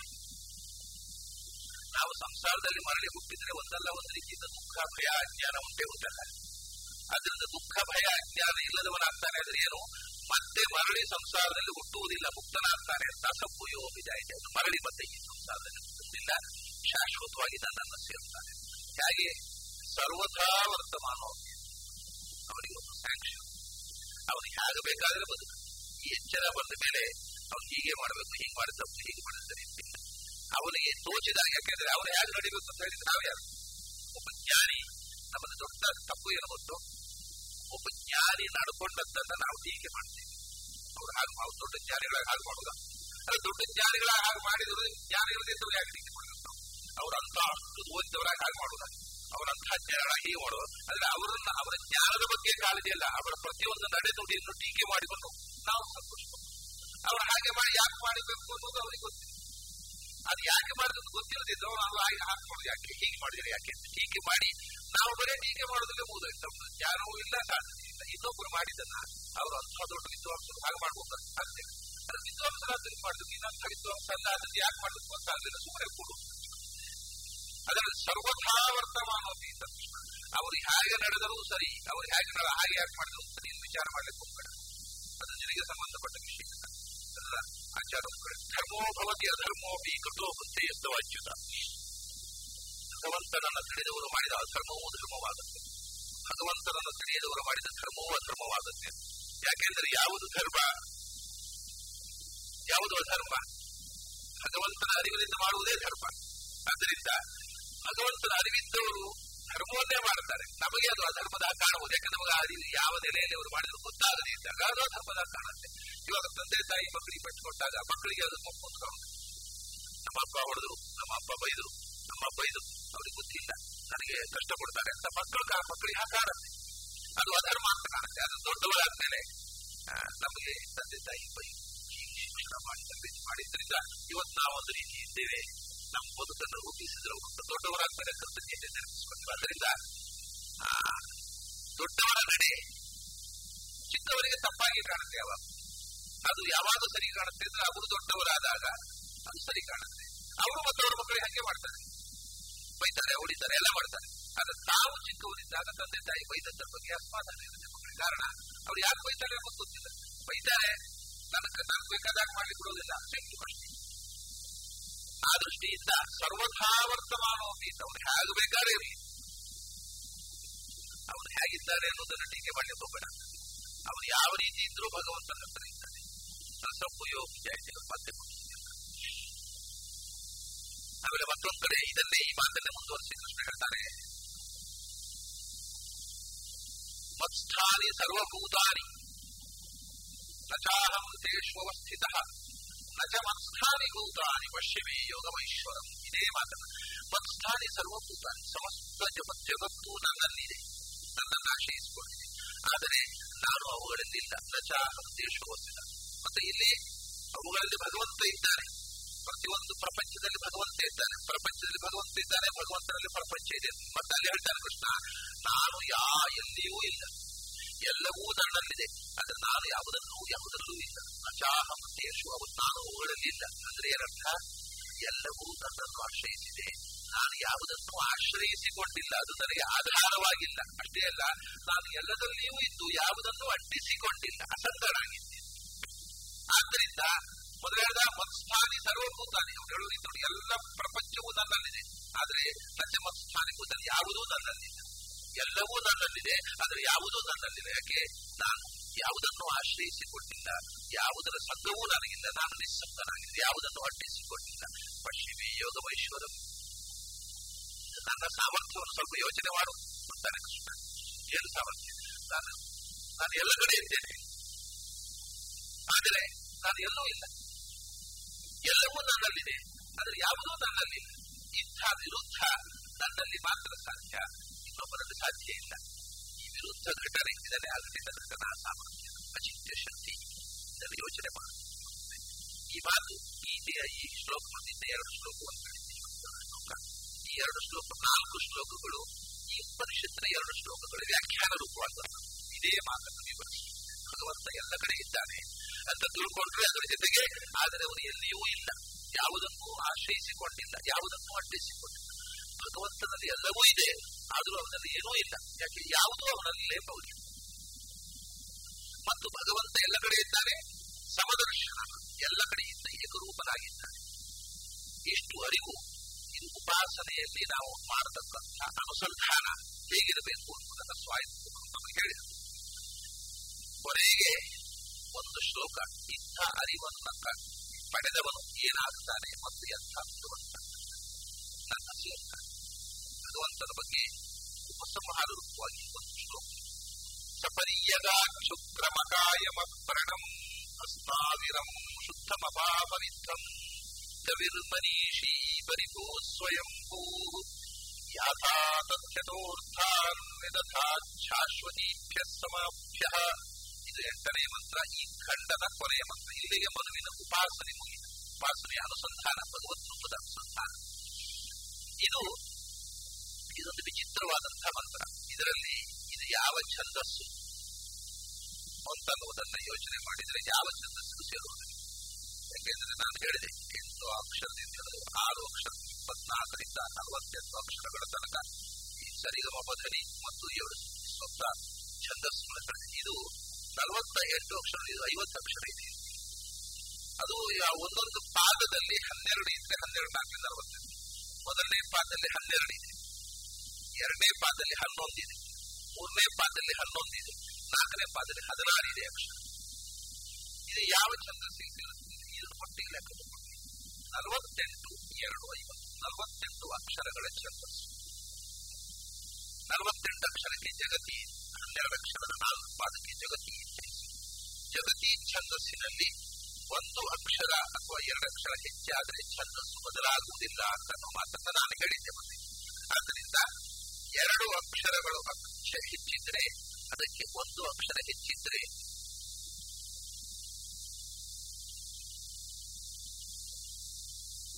ಒಂದು ಅಕ್ಷರ ಹೆಚ್ಚಿದ್ರೆ ಅದನ್ನ ಕುರಿಂಗು ಅಂತ ಹೇಳ್ತಾರೆ ಒಂದು ಅಕ್ಷರ ಕಮ್ಮಿ ಇದ್ರೆ ಅದನ್ನು ದಿಚ್ಚಿತ್ತು ಎರಡು ಅಕ್ಷರ ಹೆಚ್ಚಿದ್ರೆ ಸ್ವರಾಟ ಅಂತಾರೆ. ಎರಡು ಅಕ್ಷರ ಕಮ್ಮಿ ಇದ್ರೆ ವಿರಾಟ ಅಂತ. ಹಾಗಾಗಿ ಜಗತಿ ಛಂದಸ್ಸು ಎರಡು ಅಕ್ಷರ ಹೆಚ್ಚಿರುವುದರಿಂದ ಸ್ವರಾಟ ಜಗತಿ ಐವತ್ತು ಅಕ್ಷರಗಳ ಇದೊಂದು ಅಪೂರ್ವವಾದ ಛಂದಸ್ಸು. ಈ ಛಂದಸ್ಸಿನ ದೇವತೆಗಳು ಯಾರು? ಒಂದೊಂದು ಹಿಂದೆ ಹೇಳಿದ ರೋಹಿಣಿ ಅನುಷ್ಟುಪ್ಪಿಗೆ ತ್ರಿಷ್ಟುಪ್ಪಿಗೆ ಶಚಿ. ಜಗತಿ ಛಂದಸ್ಸಿಗೆ ಸರ್ವದೇವ ಸ್ತ್ರೀಯೋ ಮತ ಸಮಸ್ತ ದೇವತಾ ಸ್ತ್ರೀಯರು ಕೂಡ ಈ ಛಂದಸ್ಸಿನ ಅಭಿಮಾನಿಗಳು ಅದರ ಈ ಜಗತಿ ಛಂದಸ್ಸನ್ನ ನಮ್ಮಿಂದ ನುಡಿಸ್ತಕ್ಕಂತಹ ದೇವತಾ ಶಕ್ತಿಗಳು ಅಂದರೆ ಸರ್ವದೇವತಾ ಸ್ತ್ರೀ ಎಲ್ಲ ದೇವತಾ ಸ್ತ್ರೀ ಸರ್ವದೇವ ಸ್ತ್ರೀಯ ಮತ್ತು ನಾನು ನಿನ್ನೆ ಹೇಳಿದ ಹಾಗೆ ಹನ್ನೆರಡು ಅಕ್ಷರದ ಛಂದಸ್ಸಿದು ಹನ್ನೆರಡು ಅಕ್ಷರಗಳ ಛಂದಸ್ಸು ಹನ್ನೆರಡು ಮಂದಿ ಆದಿ ಆದಿತ್ಯ ದ್ವಾದಶಾದಿತ್ಯ ದಿವಸ್ವಾನ್ ಅರ್ಯಮ ತ್ವಷ್ಟ ಅಥ ಸವಿತಾ ಭಗಃ ಧಾತ ವಿಧಾತ ವರುಣ ಮಿತ್ರ ಶಕ್ರ ಗುರುಕ್ರಮ ಇವರು ಹನ್ನೆರಡು ಮಂದಿ ಆದಿತ್ಯ ಹನ್ನೆರಡು ಮಂದಿ ಆದಿತ್ಯರಿಗೆ ಸಂಬಂಧಪಟ್ಟದ್ದು. ಹನ್ನೊಂದು ಅಕ್ಷರದ್ದು ಏಕಾದಶ ರುದ್ರರಿಗೆ, ಎಂಟು ಅಕ್ಷರದ್ದು ಅಷ್ಟಮ ಇದು ಆದಿತ್ಯರಿಗೆ ಸಂಬಂಧಪಟ್ಟ ಆದಿತ್ಯರಲ್ಲಿ ಕೊನೆಯವನು ವಾಮನ ರೂಪಿಯಾದಂತಹ ಭಗವಂತ ಅದರಿಂದ ಈ ದ್ವಾದಶಾಕ್ಷರದ ಮಂತ್ರ ಒಂದು ದೃಷ್ಟಿಯಿಂದ ವಾಮನ ರೂಪಿಯಾಗಿರತಕ್ಕಂತಹ ಭಗವಂತನ ಮಂತ್ರ. ವಾಮನ ರೂಪಿಯಾದ ಭಗವಂತನ ಉಪಾಸನೆ ಮಾಡುವಾಗ ಮಧ್ಯೆ ವಾಮನಮಾಸೀನಂ ವಿಶ್ವೇ ದೇವ ಉಪಾಸನೆ. ನಮ್ಮ ಹೃದಯದ ಮಧ್ಯದಲ್ಲಿ ವಾಮನ ಇದ್ದಾನೆ ಹೃದಯದಲ್ಲಿ ಉಪಾಸನೆ ಮಾಡುವಂತಹ ರೂಪಗಳಲ್ಲಿ ವಾಮನ ರೂಪವನ್ನು ಹೇಳುತ್ತದೆ ಕಠೋಪನಿಷತ್ ಕಠೋಪನಿಷತ್ ಪ್ರತಿಪಾದ್ಯವಾದ ರೂಪ ವಾಮನ ರೂಪ. ನನ್ನ ಆಚಾರ್ಯರು ಕಠೋಪನಿಷತ್ ಮಂತ್ರಾಚರಣೆಯಲ್ಲಿ ವಾಮನಾಯ ನಮೋ ನಮಃ ಅಂತಾರೆ. ವಾಮನದೇ ನಮಸ್ಕಾರ ಆದ್ದರಿಂದ ನಮ್ಮ ಹೃದಯ ಕಮಲದಲ್ಲಿ ಧ್ಯೇಯವಾದಂತಹ ಭಗವಂತನ ಮೂರ್ತಿಗಳಲ್ಲಿ ವಾಮನ ಮೂರ್ತಿ. ಅದೇ ಈ ಮೂರ್ತಿ ಅಂತ ಕೊನೆಯ ಶಾರದ ಉಪಸಂಹಾರದ ಶ್ಲೋಕದಲ್ಲಿ ಆ ಜಗತಿ ಛಂದಸ್ಸನ್ನು ಉಪಸಂಹಾರ ಮಾಡ್ತಾರೆ ಸ್ವಾಮಿ ಏನು? ಸಪರ್ಯದ ಯಾರು ಹೀಗೆ ತಿಳಿದಿದ್ದಾರೆ? ವಿಜಾನತಃ ಜಾನತಃ ವಿಜಾನತಃ, ಪಶ್ಯತಃ, ಅನುಪಶ್ಯತಃ. ನಾಲ್ಕು ಸ್ಟೇಜ್ ಹೇಳಿದ ಮೊದಲು ಜ್ಞಾನ, ಜ್ಞಾನದಿಂದ ವಿಜ್ಞಾನ, ವಿಜ್ಞಾನದಿಂದ ದರ್ಶನ ದರ್ಶನ ಅನುಗುಣವಾದ ಶಾಸ್ತ್ರದ ಮತ್ತು ಗುರು ಉಪದೇಶಕ್ಕೆ ಅನುಗುಣವಾದ ದರ್ಶನ. ಇದಾದಾಗ ಏನಾಯ್ತು? ಸಪರಿಯದ ಅವನು ಭಗವಂತನನ್ನು ಹೋಗಿ ಸೇರಿದ. ತಿಳಿದ ಅಂದ್ರೆ ಹೋಗಿ ಸೇರಿದ. ಮತ್ತೆ ಜ್ಞಾನ ಬಂದ ಮೇಲೆ ಮತ್ತೆ ಅವನಿಂದ ಭಗವಂತನನ್ನು ಸೇರದೆ ಮತ್ತೆ ಪುನಃ ಸಂಸಾರಕ್ಕೆ ಬರುವ ಪ್ರಶ್ನೆಯೇ ಇಲ್ಲ. ಜ್ಞಾನ ಬಂದು ಜ್ಞಾನೇನೈವ ಪರಂಪದಂ ನಿಶ್ಚಿತವಾಯಿತು. ಅದರಿಂದ ಅವನು ಭಗವಂತನನ್ನು ಪರಿಯದ ಅಂದ್ರೆ ನಾನು ಮೊನ್ನೆ ಒಂದು ಮಾತು ಹೇಳಿದೆ. ಇಲ್ಲಿ ಇರುವುದು ಅಗಾತ್ ಅಂದ್ರೆ ಹೋದ to go is to not. ಭಗವಂತನನ್ನು ಹೋಗಿ ಸೇರಿದ ಯಾಕೆಂದ್ರೆ ಭಗವಂತನನ್ನು ತಿಳಿದ ತಿಳಿಯುವುದು ಅಂದ್ರೆ ಹೋಗುವುದು ಅಂದ್ರೆ ಒಂದೇ ಸಂಸ್ಕೃತ. ಸಪರಿಯದ ಅವನು ಭಗವಂತನನ್ನು ತಿಳಿದ ಬರೇ ಅಗಾದ್ ಅಲ್ಲ, ಪರಿ ಅಗಾತ್ ಅಂದ್ರೆ ಚೆನ್ನಾಗಿ ತಿಳಿದ. ಚೆನ್ನಾಗಿ ತಿಳಿಯುವುದು ಅಂದ್ರೆ ಪೂರ್ಣವಾಗಿ ತಿಳಿಯೋದಲ್ಲ. ಭಗವಂತನಿಗೆ ನಸತ್ತನ್ನೈವ ನಾಸದುಚ್ಯತೆ ಗೀತೆಯಲ್ಲಿ ಹೇಳುವಾಗ ಪರಮಂ ಬ್ರಹ್ಮ ನಸತ್ತನ್ನಾಸದುಚ್ಯತೆ ಭಗವಂತ ಸತ್ತು ಅಲ್ಲ ಅಸತ್ತು ಅಲ್ಲ ಭಗವಂತ ಸತ್ತು ಅಲ್ಲ ಅಸತ್ತು ಅಲ್ಲ ಅಲ್ಲಿ ಒಂದೋ ಸತ್ತು, ಒಂದೋ ಅಸತ್ತಾಗಿರ್ಬೇಕಲ್ಲ ಸತ್ತು ಅಂದ್ರೆ ಇರುವಂಥದ್ದು, ಅಸತ್ತು ಅಂದ್ರೆ ಇಲ್ಲದೆ ಇರುವಂಥದ್ದು. ಎಕ್ಸಿಸ್ಟೆಂಟ್ ಅಂಡ್ ನಾನ್ ಎಕ್ಸಿಸ್ಟೆಂಟ್ ಭಗವಂತ is neither existent is not non existent ಅಂದ್ರೆ ಏನರ್ಥ? ಅವನು ಭಗವಂತ ಸತ್ತು ಅಲ್ಲ ಅಸತ್ತು ಅಲ್ಲ ಅವನು ಹಾಗಾದ್ರೆ ಏನು? ಸತ್ತು ಅಂದ್ರೆ ಏನು? ಸತ್ತು ಅಂದ್ರೆ ರೂಪಂ ಸದುಚ್ಯತೆ ಯಾವುದು ನಮ್ಮ ಅರಿವಿಗೆ ಸಿಗುತ್ತೋ, ಕಣ್ಣಿಗೆ ಕಾಣುತ್ತೋ, ಅರಿವಿಗೆ ಎಟಕುವಂಥದ್ದು ಸತ್ತು ನಮ್ಮ ಅರಿವಿಗೆ ಎಟಕದಂಥದ್ದು ಅಸತ್ತು ಅದರಿಂದ ಪಂಚಭೂತಗಳಲ್ಲಿ ಮಣ್ಣು, ನೀರು, ಬೆಂಕಿ ಸತ್ತು ಯಾಕೆ? ಅದು ನಮ್ಮ ಮಣ್ಣು, ನೀರು, ಬೆಂಕಿ ಎಲ್ಲರಿಗೂ ಕಾಣುವ ಗೊತ್ತಾಗುತ್ತೆ ಗಾಳಿ, ಆಕಾಶ ಕಾಣುವುದಿಲ್ಲ. ಅಂತ ಸತ್ತು ಅಂದ್ರೆ ಸತತ್ ಅಸತ್ ಅಂದ್ರೆ ವ್ಯಕ್ತ ಅವ್ಯಕ್ತ ಅಥವಾ ಮೂರ್ತ ಅಮೂರ್ತ ಮೂರ್ತವಾದ, ಅಂದ್ರೆ ಕಣ್ಣಿಗೆ ಕಾಣುವ ಮೂರ್ತಿ ಉಳ್ಳದ್ದು ಮೂರ್ತ ಫಾರ್ಮ್ ಉಳ್ಳದ್ದು. ಅದು ಮಣ್ಣು, ನೀರು, ಬೆಂಕಿಗೆ ಕಣ್ಣಿಗೆ ಕಾಣುವ ಫಾರ್ಮ್ ಇದೆ. ಅದರಿಂದ ಅದು ಅದು ಸತ್. ಕಣ್ಣಿಗೆ ಕಾಣುವ ಫಾರ್ಮ್ ಇಲ್ಲ, ಅಮೂರ್ತ, ಗಾಳಿ ಮತ್ತು ಆಕಾಶ. ಅದರಿಂದ ಅದು ಅಸತ್. ಭಗವಂತ ಸತ್ತಲ್ಲ. ಕಣ್ಣಿಗೆ ಕಾಣುವ ಮೂರ್ತಿ ಉಳ್ಳವನಲ್ಲ.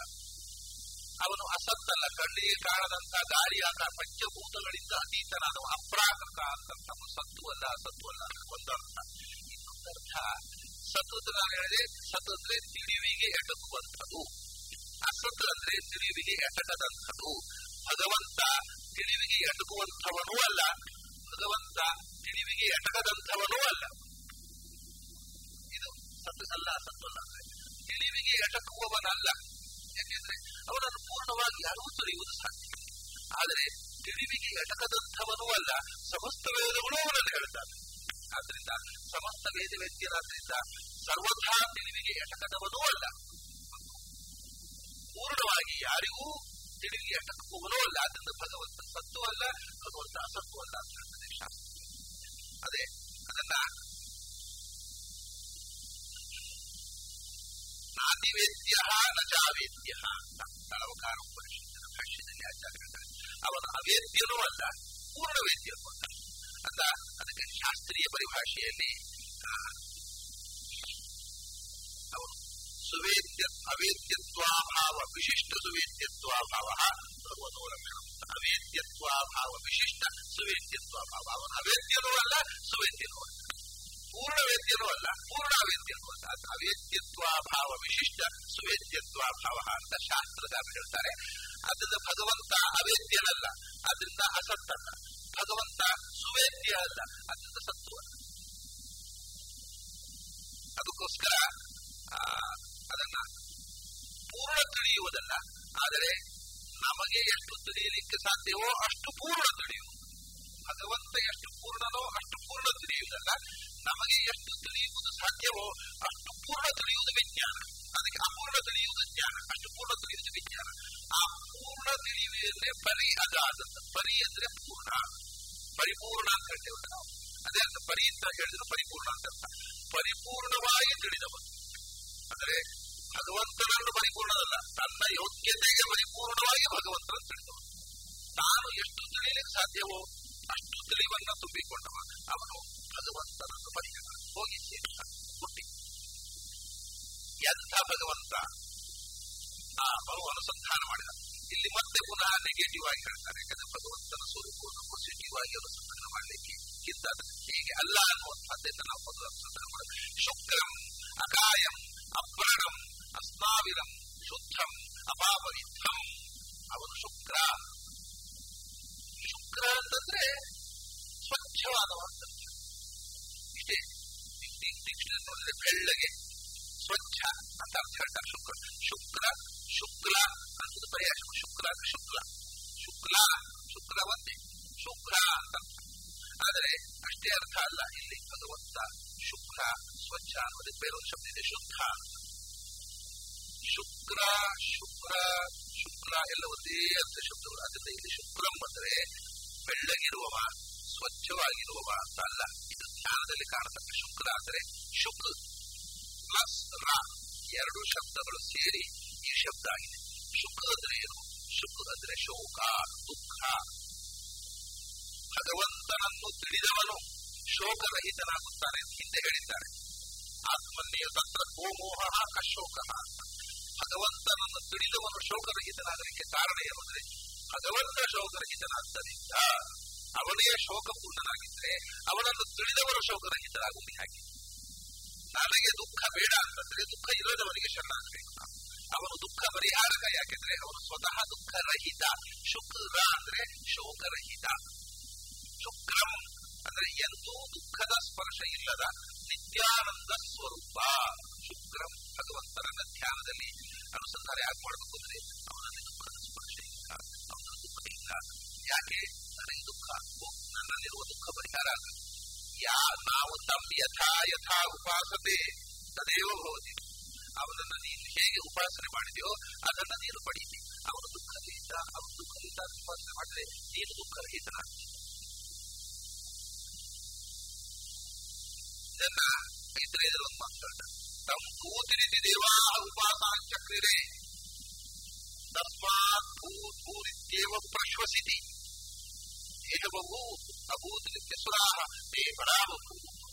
ಭಗವಂತ ಭೂತಿ ಭೂತಿ ಉಪಾಸನೆ ಮಾಡ್ತಾರೆ ಭೂತಿ ಇದ್ರೆ ಜ್ಞಾನಾನಂದಗಳ ಪೂರ್ಣ ಅವರು ಜ್ಞಾನಾನಂದ ಪೂರ್ಣ ಅಂತ ಉಪಾಸನೆ ಮಾಡಿದ್ರೆ ಆದ್ರಿಂದ ದೇವತೆಗಳು ಜ್ಞಾನಾನಂದ ಪೂರ್ಣ ಭಗವಂತ ಅಭೂತಿ ಅಭೂತಿ ಅವನು ಕಷ್ಟ ಕೊಡುವವನು ಅವನು ನಮ್ಮನ್ನು ಸಾಯಿಸುವವ ನಮ್ಮ ದುಃಖ ಕೊಡುವವ ಅಂತ ಉಪಾಸನೆ ಮಾಡಿದಂತೆ ರಾಕ್ಷಸ ಅವರಿಗೆ ದುಃಖ ಸಾವೇ ನೀವು ಭಗವಂತನನ್ನು ಹೇಗೆ ಯೋಚಿಸ್ತೀಯೋ ಯಾವ ಗುಣವನ್ನು ಭಗವಂತನ ಅನುಸಂಧಾನ ಮಾಡ್ತೀಯೋ, ಹಾಗೆ ದೇವತೆಗಳು ಭಗವಂತನನ್ನ ನಿರಂತರವಾಗಿ ಹೂ ಹೂ ಹೂ ತುಂಬಾಸನೆ ಮಾಡ್ತಾರೆ ಅಂದ್ರೆ ಬುದ್ಧಿ ಸ್ವರೂಪ, ಐಶ್ವರ್ಯ ಸ್ವರೂಪ, ಜ್ಞಾನಾನಂದ ಸ್ವರೂಪ.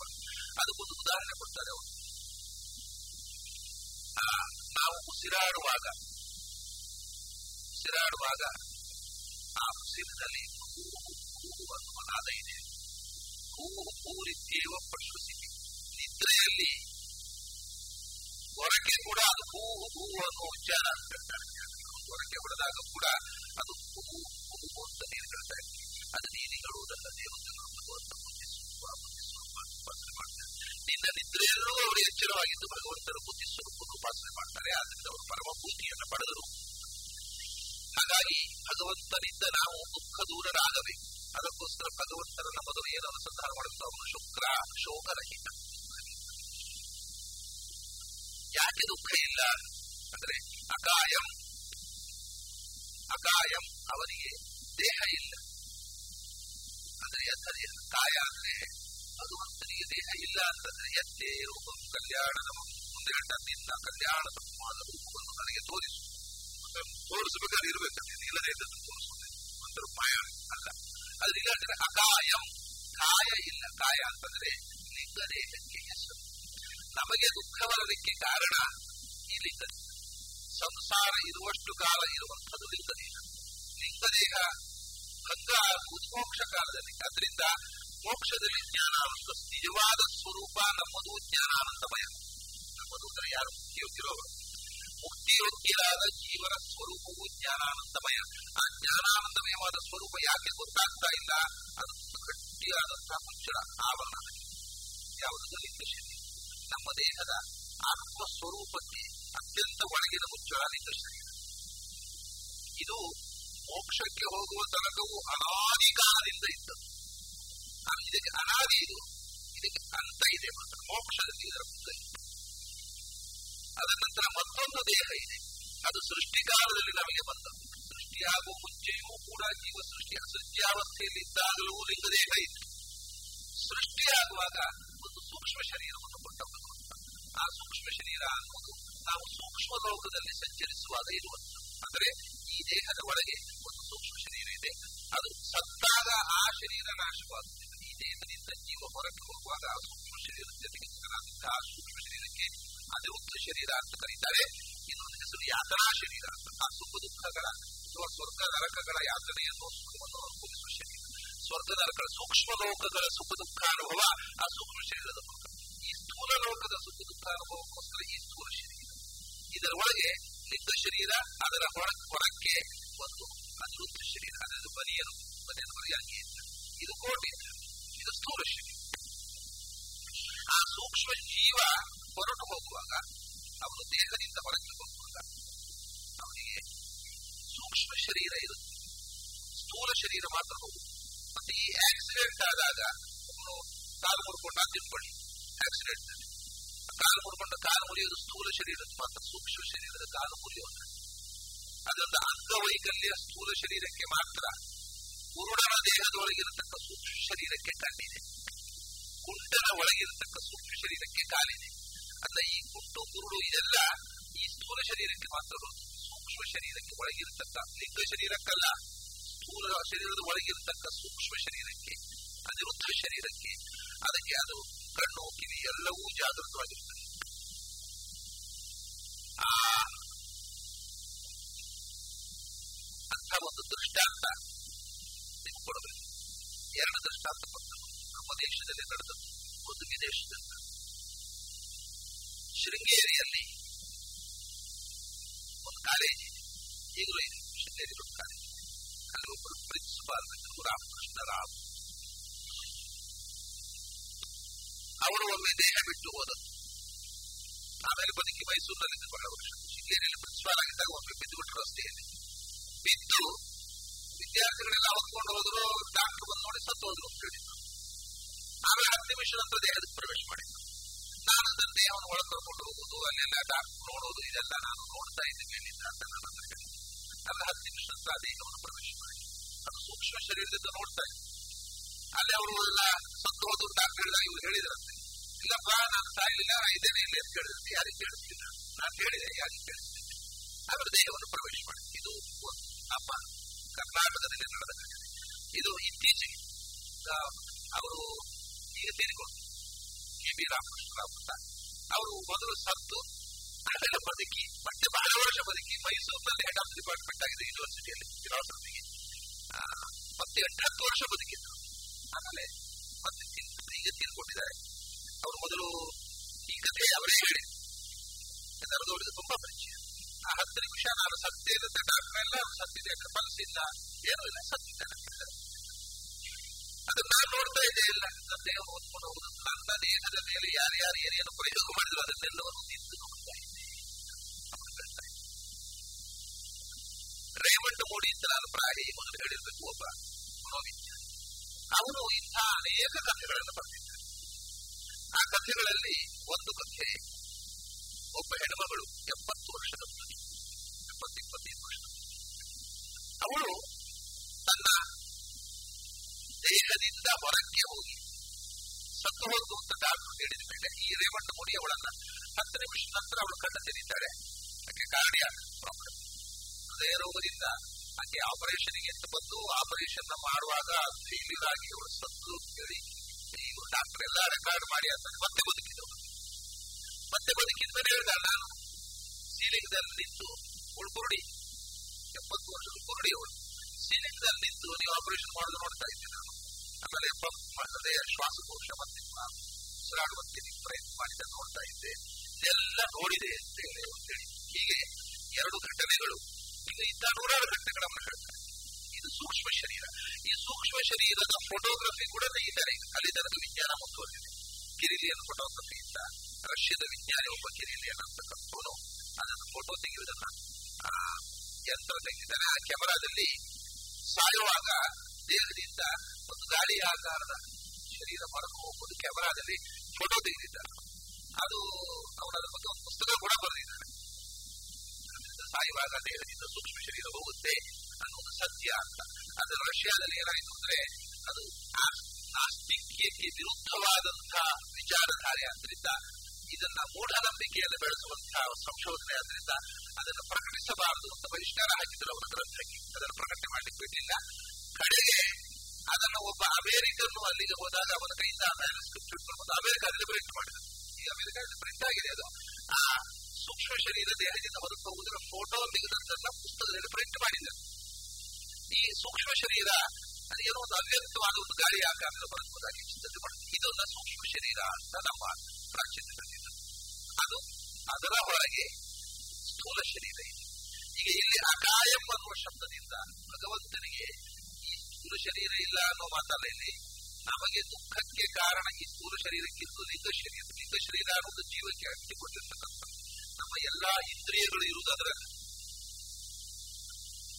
ಕರ್ಮೇಂದ್ರಿಯ ಜ್ಞಾನೇಂದ್ರಿಯಗಳಿರುವುದು ಮನಸ್ಸು ಎಲ್ಲ ಷೋಡಶಕ ಲಿಂಗಂ ಪಂಚಪ್ರಾಣಗಳು ಪಂಚ ಪಂಚಕರ್ಮೇಂದ್ರಿಯಗಳು ಮತ್ತು ಮನಸ್ಸು ಇರುವುದರಿಂದ ಶರೀರದಲ್ಲಿ. ಆದ್ದರಿಂದಲೇ ನಾನು ಹೇಳು, ನಮ್ಮ ಕಣ್ಣು ಎಲ್ಲಿದೆ ಅಂತ ಕೇಳಿದ್ರೆ, ಇಲ್ಲಿದೆ ಅಂತ ಹೇಳುವಾಗ ಇಲ್ಲಿದೆ.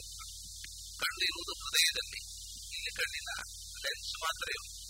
ನಿಜವಾಗಿ ಕಣ್ಣಿನ ಇಂದ್ರಿಯ ಹೃದಯದಲ್ಲಿ, ಎಲ್ಲ ಇಂದ್ರಿಯಗಳು ಹೃದಯದಲ್ಲಿ. ಭಗವಂತನಿಗೆ ಲಿಂಗ ಶರೀರ ಇಲ್ಲ ಅಕಾಯಂ ಲಿಂಗವರ್ಜನ ಎಲ್ಲ ದುಃಖಕ್ಕೆ ಸಂಸಾರಕ್ಕೆ ಮೂಲ ಲಿಂಗ ಶರೀರ ಲಿಂಗ ಶರೀರ ಹೋಯ್ತು ಅಂದ್ರೆ ಆಮೇಲೆ ನಿಮಗೆ ಸ್ಥೂಲ ಶರೀರ ಬಂದ್ರೆ ಏನೂ ತೊಂದರೆ ಇಲ್ಲ. ಯಾಕಂದ್ರೆ ಎತ್ತತ್ ಕಾಮಯತೆ ತತ್ ಸೃಜತೆ ಅಂತ ಕೂಡ ಈಗ ನಮಗೆ ಮೋಕ್ಷಕ್ಕೆ ಹೋಗ್ಲಿಕ್ಕಿಲ್ಲ ಮುಕ್ತರಿಗೆ ಭೂಮಿಗೆ ಬರ್ಲಿಕ್ಕಿಲ್ಲ ಸಮ ಆಯ್ತಲ್ಲ ಅವರು ಇಲ್ಲಿಯೇ ಅಡ್ಮಿಷನ್ ಇಲ್ಲ, ಅವರು ಅಲ್ಲಿ ಅಡ್ಮಿಷನ್ ಇಲ್ಲ. ಹಾಗಲ್ಲ ಮುಕ್ತರು ಇಲ್ಲಿಗೆ ಬರಬೇಕು ಮತ್ತೆ ದೇಹ ಧಾರಣೆ ಮಾಡ್ಲಿಕ್ಕಿಲ್ಲ ಮಾಡ್ಬೋದು ಮುಕ್ತರು ದೇಹ ಧಾರಣೆ ಮಾಡಿಕೊಂಡು, ನಮ್ಮ ಹಾಗೆ ಭೌತಿಕ ದೇಹ ಧಾರಣೆ ಮಾಡಿಕೊಂಡು ಇಲ್ಲಿ ಬಂದು ಕೂತ್ಕೊಂಡು ಮತ್ತೆ ಅದೇನು ವ್ಯತ್ಯಾಸ? ನಮಗೆ ದೇಹ ಧಾರಣೆ ನಮ್ಮ ಅಧೀನವಾಗಿ ಬಂದದ್ದೆಲ್ಲ ಬಂತು ಅದನ್ನ ಇದ್ದೇವಷ್ಟೇ ಅವರಿಗೆ ಹಾಗಲ್ಲ ಧಾರಣೆ ಮಾಡಬೇಕು ಅಂತ ಬಯಸಿದ್ರೆ ಧಾರಣೆ ಮಾಡಬಹುದು, ಬೇಡ ಅಂದ್ರೆ ಬಿಡಬಹುದು, ಅದು ಅವರ ಅವರ ಅಧೀನವಾಗಿದೆ, ಆ ಇಚ್ಛೆ. ಇಚ್ಛಿಸಿದ ನಮ್ಮ ನಮ್ಮ ಇಚ್ಛೆಗೆ ಅಧೀನವಾಗಿಲ್ಲ, ನಮ್ಮ ಹುಟ್ಟು ಸಾವು. ಅವರು ಭೌತಿಕ ದೇಹವನ್ನು ಧಾರಣೆ ಮಾಡಬಹುದು. ಯಾಕೆಂದ್ರೆ ಅವರಿಗೆ ಲಿಂಗ ಶರೀರ ಇಲ್ಲದೆ ಇರುವುದರಿಂದ ಈ ಸ್ಥೂಲ ಶರೀರ ಬಂಧಕ ಹಾಗಾಗಿ ಸ್ಥೂಲ ಶರೀರ ಅಲ್ಲ ಬಂಧಕ ಬಂಧಕವಾಗಿರತಕ್ಕಂಥದ್ದು ಲಿಂಗ ಶರೀರ. ಆತ್ಮಕ್ಕೆ ಒಳಗಿನದ್ದು ಏನೋ ಒಂದು ಕಟ್ಟು ಹಾಕಿ ಬಿಟ್ಟಿದ್ದಾರೆ. ಆ ಕಟ್ಟು ತೆಗೆಯದೇ ಇರುವ ತನಕ ಆ ಬಂಧನೆ ಆ ಲಿಂಗ ಶರೀರ ಹೋಯ್ತು ಅಂದ್ರೆ ಸ್ಥೂಲ ಶರೀರ ಬೇಕಾದ ಹಾಗೆ ಧಾರಣೆ ಮಾಡಬಹುದು, ಬೇಡ ಬಿಡಬಹುದು ಅದು ಬಂಧಕವೇ ಇಲ್ಲ ನಮಗೆ ಬಂಧಕವಾಗಿರುವುದು ಲಿಂಗ ಶರೀರ. ಆದ್ರಿಂದ ನಾವು ಶುಕ್ ರಹಿತರಾಗಲಿಲ್ಲ. ಶುಕ್ ಉಳ್ಳವರಾಗಲಿಲ್ಲ. ಭಗವಂತ ಶುಕ್ರ ಯಾಕೆಂದ್ರೆ ಅವನು ಅಕಾಯ. ಅವನಿಗೆ ಲಿಂಗ ಶರೀರದ ಬಂಧನ ಇಲ್ಲ. ಆದ್ರಿಂದ ಅವನು ದುಃಖಕ್ಕೆ ಒಳಗಾಗುವುದಿಲ್ಲ ಅಕಾಯಂ ಅಪ್ರಣಂ ಈಗ ಸಾಮಾನ್ಯವಾದ ಸಪರ್ಯದ ಶುಕ್ರಮಕಾಯಂ ಅಂತ ಹೇಳ್ತಾನೆ ಆದರೆ ಈ ವಕಾರವನ್ನು ಪಕಾರವಾಗಿ ಉಚ್ಚರಿಸುವುದು ಪ್ರಾಚೀನ ವೈದಿಕ ಸಂಪ್ರದಾಯ ಹಳೆಯ ಮ್ಯಾನುಸ್ಕ್ರಿಪ್ಟ್ಗಳಲ್ಲಿ ನೀವು ನೋಡಿದರೆ ಅಲ್ಲಿ ಅಪ್ರಣಂ ಅಂತ ಬರೆಯುವುದಿಲ್ಲ ಅಪ್ರಣಂ ಅಂತ ಬರೆಯುತ್ತಾರೆ ಆಚಾರ್ಯರ ಭಾಷ್ಯದಲ್ಲೂ ಇರುವುದು ಅಪ್ರಣಂ ಅಂತ ಶಬ್ದವನ್ನೇ ಬಳಸಿದ್ದಾರೆ ಋಷಿಕೇಶ ತೀರ್ಥರು ಅಪ್ರಣಮ್ ಅಂತ ಬರೀತಾರೆ. ಹೊಸ ಅಪ್ರಾಣ ಅಂತ ಪ್ರಣಾಮ ಅದು ವಕಾರ ಮತ್ತು ಬಕಾರಗಳು ಸಮಾನಾರ್ಥ ಕೆಲವು ಕಡೆ ವಕಾರದ ಬದಲು ಬಕಾರವನ್ನು ಬಳಸುತ್ತಾರೆ, ಕೆಲವು ಕಡೆ ಬಕಾರದ ಬದಲು ವಕಾರ ಪ್ರಣ ಅಂದ್ರೆ ನಮ್ಮಲ್ಲಿ ಸಂಸ್ಕೃತದಲ್ಲಿ ಇವತ್ತು ನೋಡಿದ್ರೆ ಪ್ರಣ ಅಂದ್ರೆ ಗಾಯ. ದೇಹದಲ್ಲಿ ವ್ರಣವಾಯಿತು ಅಂದ್ರೆ ಗಾಯ ಆಯಿತು. ಅಂದ್ರೆ ವ್ರಣ ಸಂಚೂರ್ಣ ತುಂಡಾಗುವುದು. ವ್ರಣ ಅಂದ್ರೆ ಅಪ್ರಣ ಅಂದ್ರೆ ತುಂಡಾದದ್ದು ಅಂದ್ರೆ ಖಂಡ ಇಲ್ಲದ್ದು, ಅಖಂಡವಾದದ್ದು. ಈಗ ನಮ್ಮ ದೇಹ ಅಖಂಡ ಅಲ್ಲ, ಇದು ಒಂದು ಬೆರಳು ತುಂಡು ಮಾಡಿದ್ರೆ ಬೇರೆ ಆಗುತ್ತೆ. ನಮ್ಮ ಶರೀರ ಅಖಂಡ ಅಲ್ಲ, ಅದು ಖಂಡವಾಗುತ್ತದೆ ಖಂಡಿಸಲಿಕ್ಕೆ ಯೋಗ್ಯವಾದ್ದು ಖಂಡ. ಯಾವುದು ಖಂಡಿಸಲಿಕ್ಕೆ ಬರುವುದಿಲ್ಲ, ಆಕಾಶ ಅದನ್ನು ತುಂಡು ಮಾಡಿ ಆ ಆಕಾಶ ಒಂದು ತುಂಡು ಚೀಲದಲ್ಲಿ ಹಾಕೊಂಡು ಹೋಗ್ಲಿಕ್ಕೆ ಬರುವುದಿಲ್ಲ. ಅದು ಆಕಾಶ ಅಖಂಡ. ಆದರೂ ಆಕಾಶಕ್ಕೆ ಖಂಡ ಇದೆ. ಇವಾಗ ಒಂದು ನೀವು ಒಂದು ಒಂದು ಒಂದು ಮಡಿಕೆ ಇಟ್ಟರೆ ಮಡಿಕೆಯ ಒಳಗಿನ ಆಕಾಶ ಮತ್ತು ಹೊರಗಿನ ಆಕಾಶ ಅಂತ ಬೇರ್ಪಡುವುದಿಲ್ಲ ಹೀಗೆ ಒಂದು ದೃಷ್ಟಿಯಿಂದ ಆಕಾಶಕ್ಕೂ ಖಂಡ ಇದೆ. ಭಗವಂತ ಹೀಗೆ ಖಂಡ ಅಲ್ಲ, ಆದ್ರೆ ಯಾ ಅಣುವಿಗಿಂತ ಅಣುವಾಗಿರ್ತಕ್ಕ ಭಗವಂತನಲ್ಲೂ ಪೂರ್ಣ ಪ್ರಮಾಣದ ಶಕ್ತಿ ಇದೆ. ಅದರಿಂದ ಅವನು ಎಲ್ಲಿಯೂ ಅಪೂರ್ಣ ಅಲ್ಲ. ಅಪ್ರಣ ಅಂದ್ರೆ ಅಖಂಡಿತ, ಅಂದ್ರೆ ಅಪೂರ್ಣ ಅಲ್ಲ. ಎಲ್ಲ ಆ ಭಾಗದಲ್ಲೂ ಅಣುವಿಗಿಂತ ಅಣುವಾದ ರೂಪದಲ್ಲೂ ಪೂರ್ಣ. ಮಹತ್ತಿಗಿಂತ ಮಹತ್ತಾದ ರೂಪದಲ್ಲೂ ಪೂರ್ಣ ಸರ್ವ ರೂಪಗಳಲ್ಲೂ ಅವನು ಪರಿಪೂರ್ಣ ಆದ್ದರಿಂದ ಅವನಿಗೆ ಖಂಡತೆ, ಏಕದೇಶ ಅದು ಇಲ್ಲ. ಅಖಂಡವಾದಂತಹ ಶಕ್ತಿಯನ್ನು ಅದರಿಂದ ಅವನು ಅಪ್ರಣ ಅಪ್ರಣಂ ನಿತ್ಯ ಪೂರ್ಣತಃ ಅನ್ನುವುದು ಆಚಾರ್ಯರ ಭಾಷ್ಯ. ಅವನು ಯಾವ ರೂಪದಲ್ಲೂ, ಎಲ್ಲ ಕಾಲದಲ್ಲೂ ಪೂರ್ಣನೇ ಆಗಿರುವುದರಿಂದ ಅವನಿಗೆ ಪ್ರಣ ಅಂದ್ರೆ ಚೂರಾಗುವಿಕೆ ಅಪೂರ್ಣತೆ ಇಲ್ಲ. ಅಸ್ನಾವಿರಂ ಯಾಕೆ ಅವನಿಗೆ ಖಂಡತೆ ಇಲ್ಲ ಅಂದ್ರೆ ಅವನಿಗೆ ಸಾವಿರ ಇಲ್ಲ. ಸಾವಿರ ಅಂತಂದ್ರೆ ಸ್ಥೂಲ ದೇಹ ಯಾವ ದೇಹದಲ್ಲಿ ನರನಾಡಿಗಳು ಇವೆಯೋ ಅದು ಸಾವಿರ ದೇಹ. ಅದು ಯಾವ ದೇಹ ಅಂದ್ರೆ ಈ ಸ್ಥೂಲ ದೇಹ. ಸ್ಥೂಲ ದೇಹ ಸ್ಥಿರ ಇತ್ಯಾದ ಸಾವಿರ ಸ್ಥೂಲ ದೇಹ ಅದು ಸ್ನಾಯುಗಳಿಂದ, ನರನಾಡಿಗಳಿಂದ ತುಂಬಿರುವ ದೇಹಕ್ಕೆ ಸ್ನಾವಿರ ಸ್ಥೂಲ ದೇಹವೂ ಇಲ್ಲ ಅವನಿಗೆ. ಅಂದ್ರೆ ಸಾಮಾನ್ಯವಾಗಿ ಹಾಗೆ ಕೆಲವರಿಗೆ ಅಲಿಂಗ ಶರೀರ ಇಲ್ಲ ಬಂಧನ ಇಲ್ಲ ಆದ್ರೆ ಅವನು ಸ್ವಂತ ಇಚ್ಛೆಯಿಂದ ಸ್ಥೂಲ ದೇಹದ ಒಳಗೆ ಬಂದಿಲ್ಲ ನಮ್ಮ ದೇಹದೊಳಗೆ ಭಗವಂತ ಇಲ್ವಾ?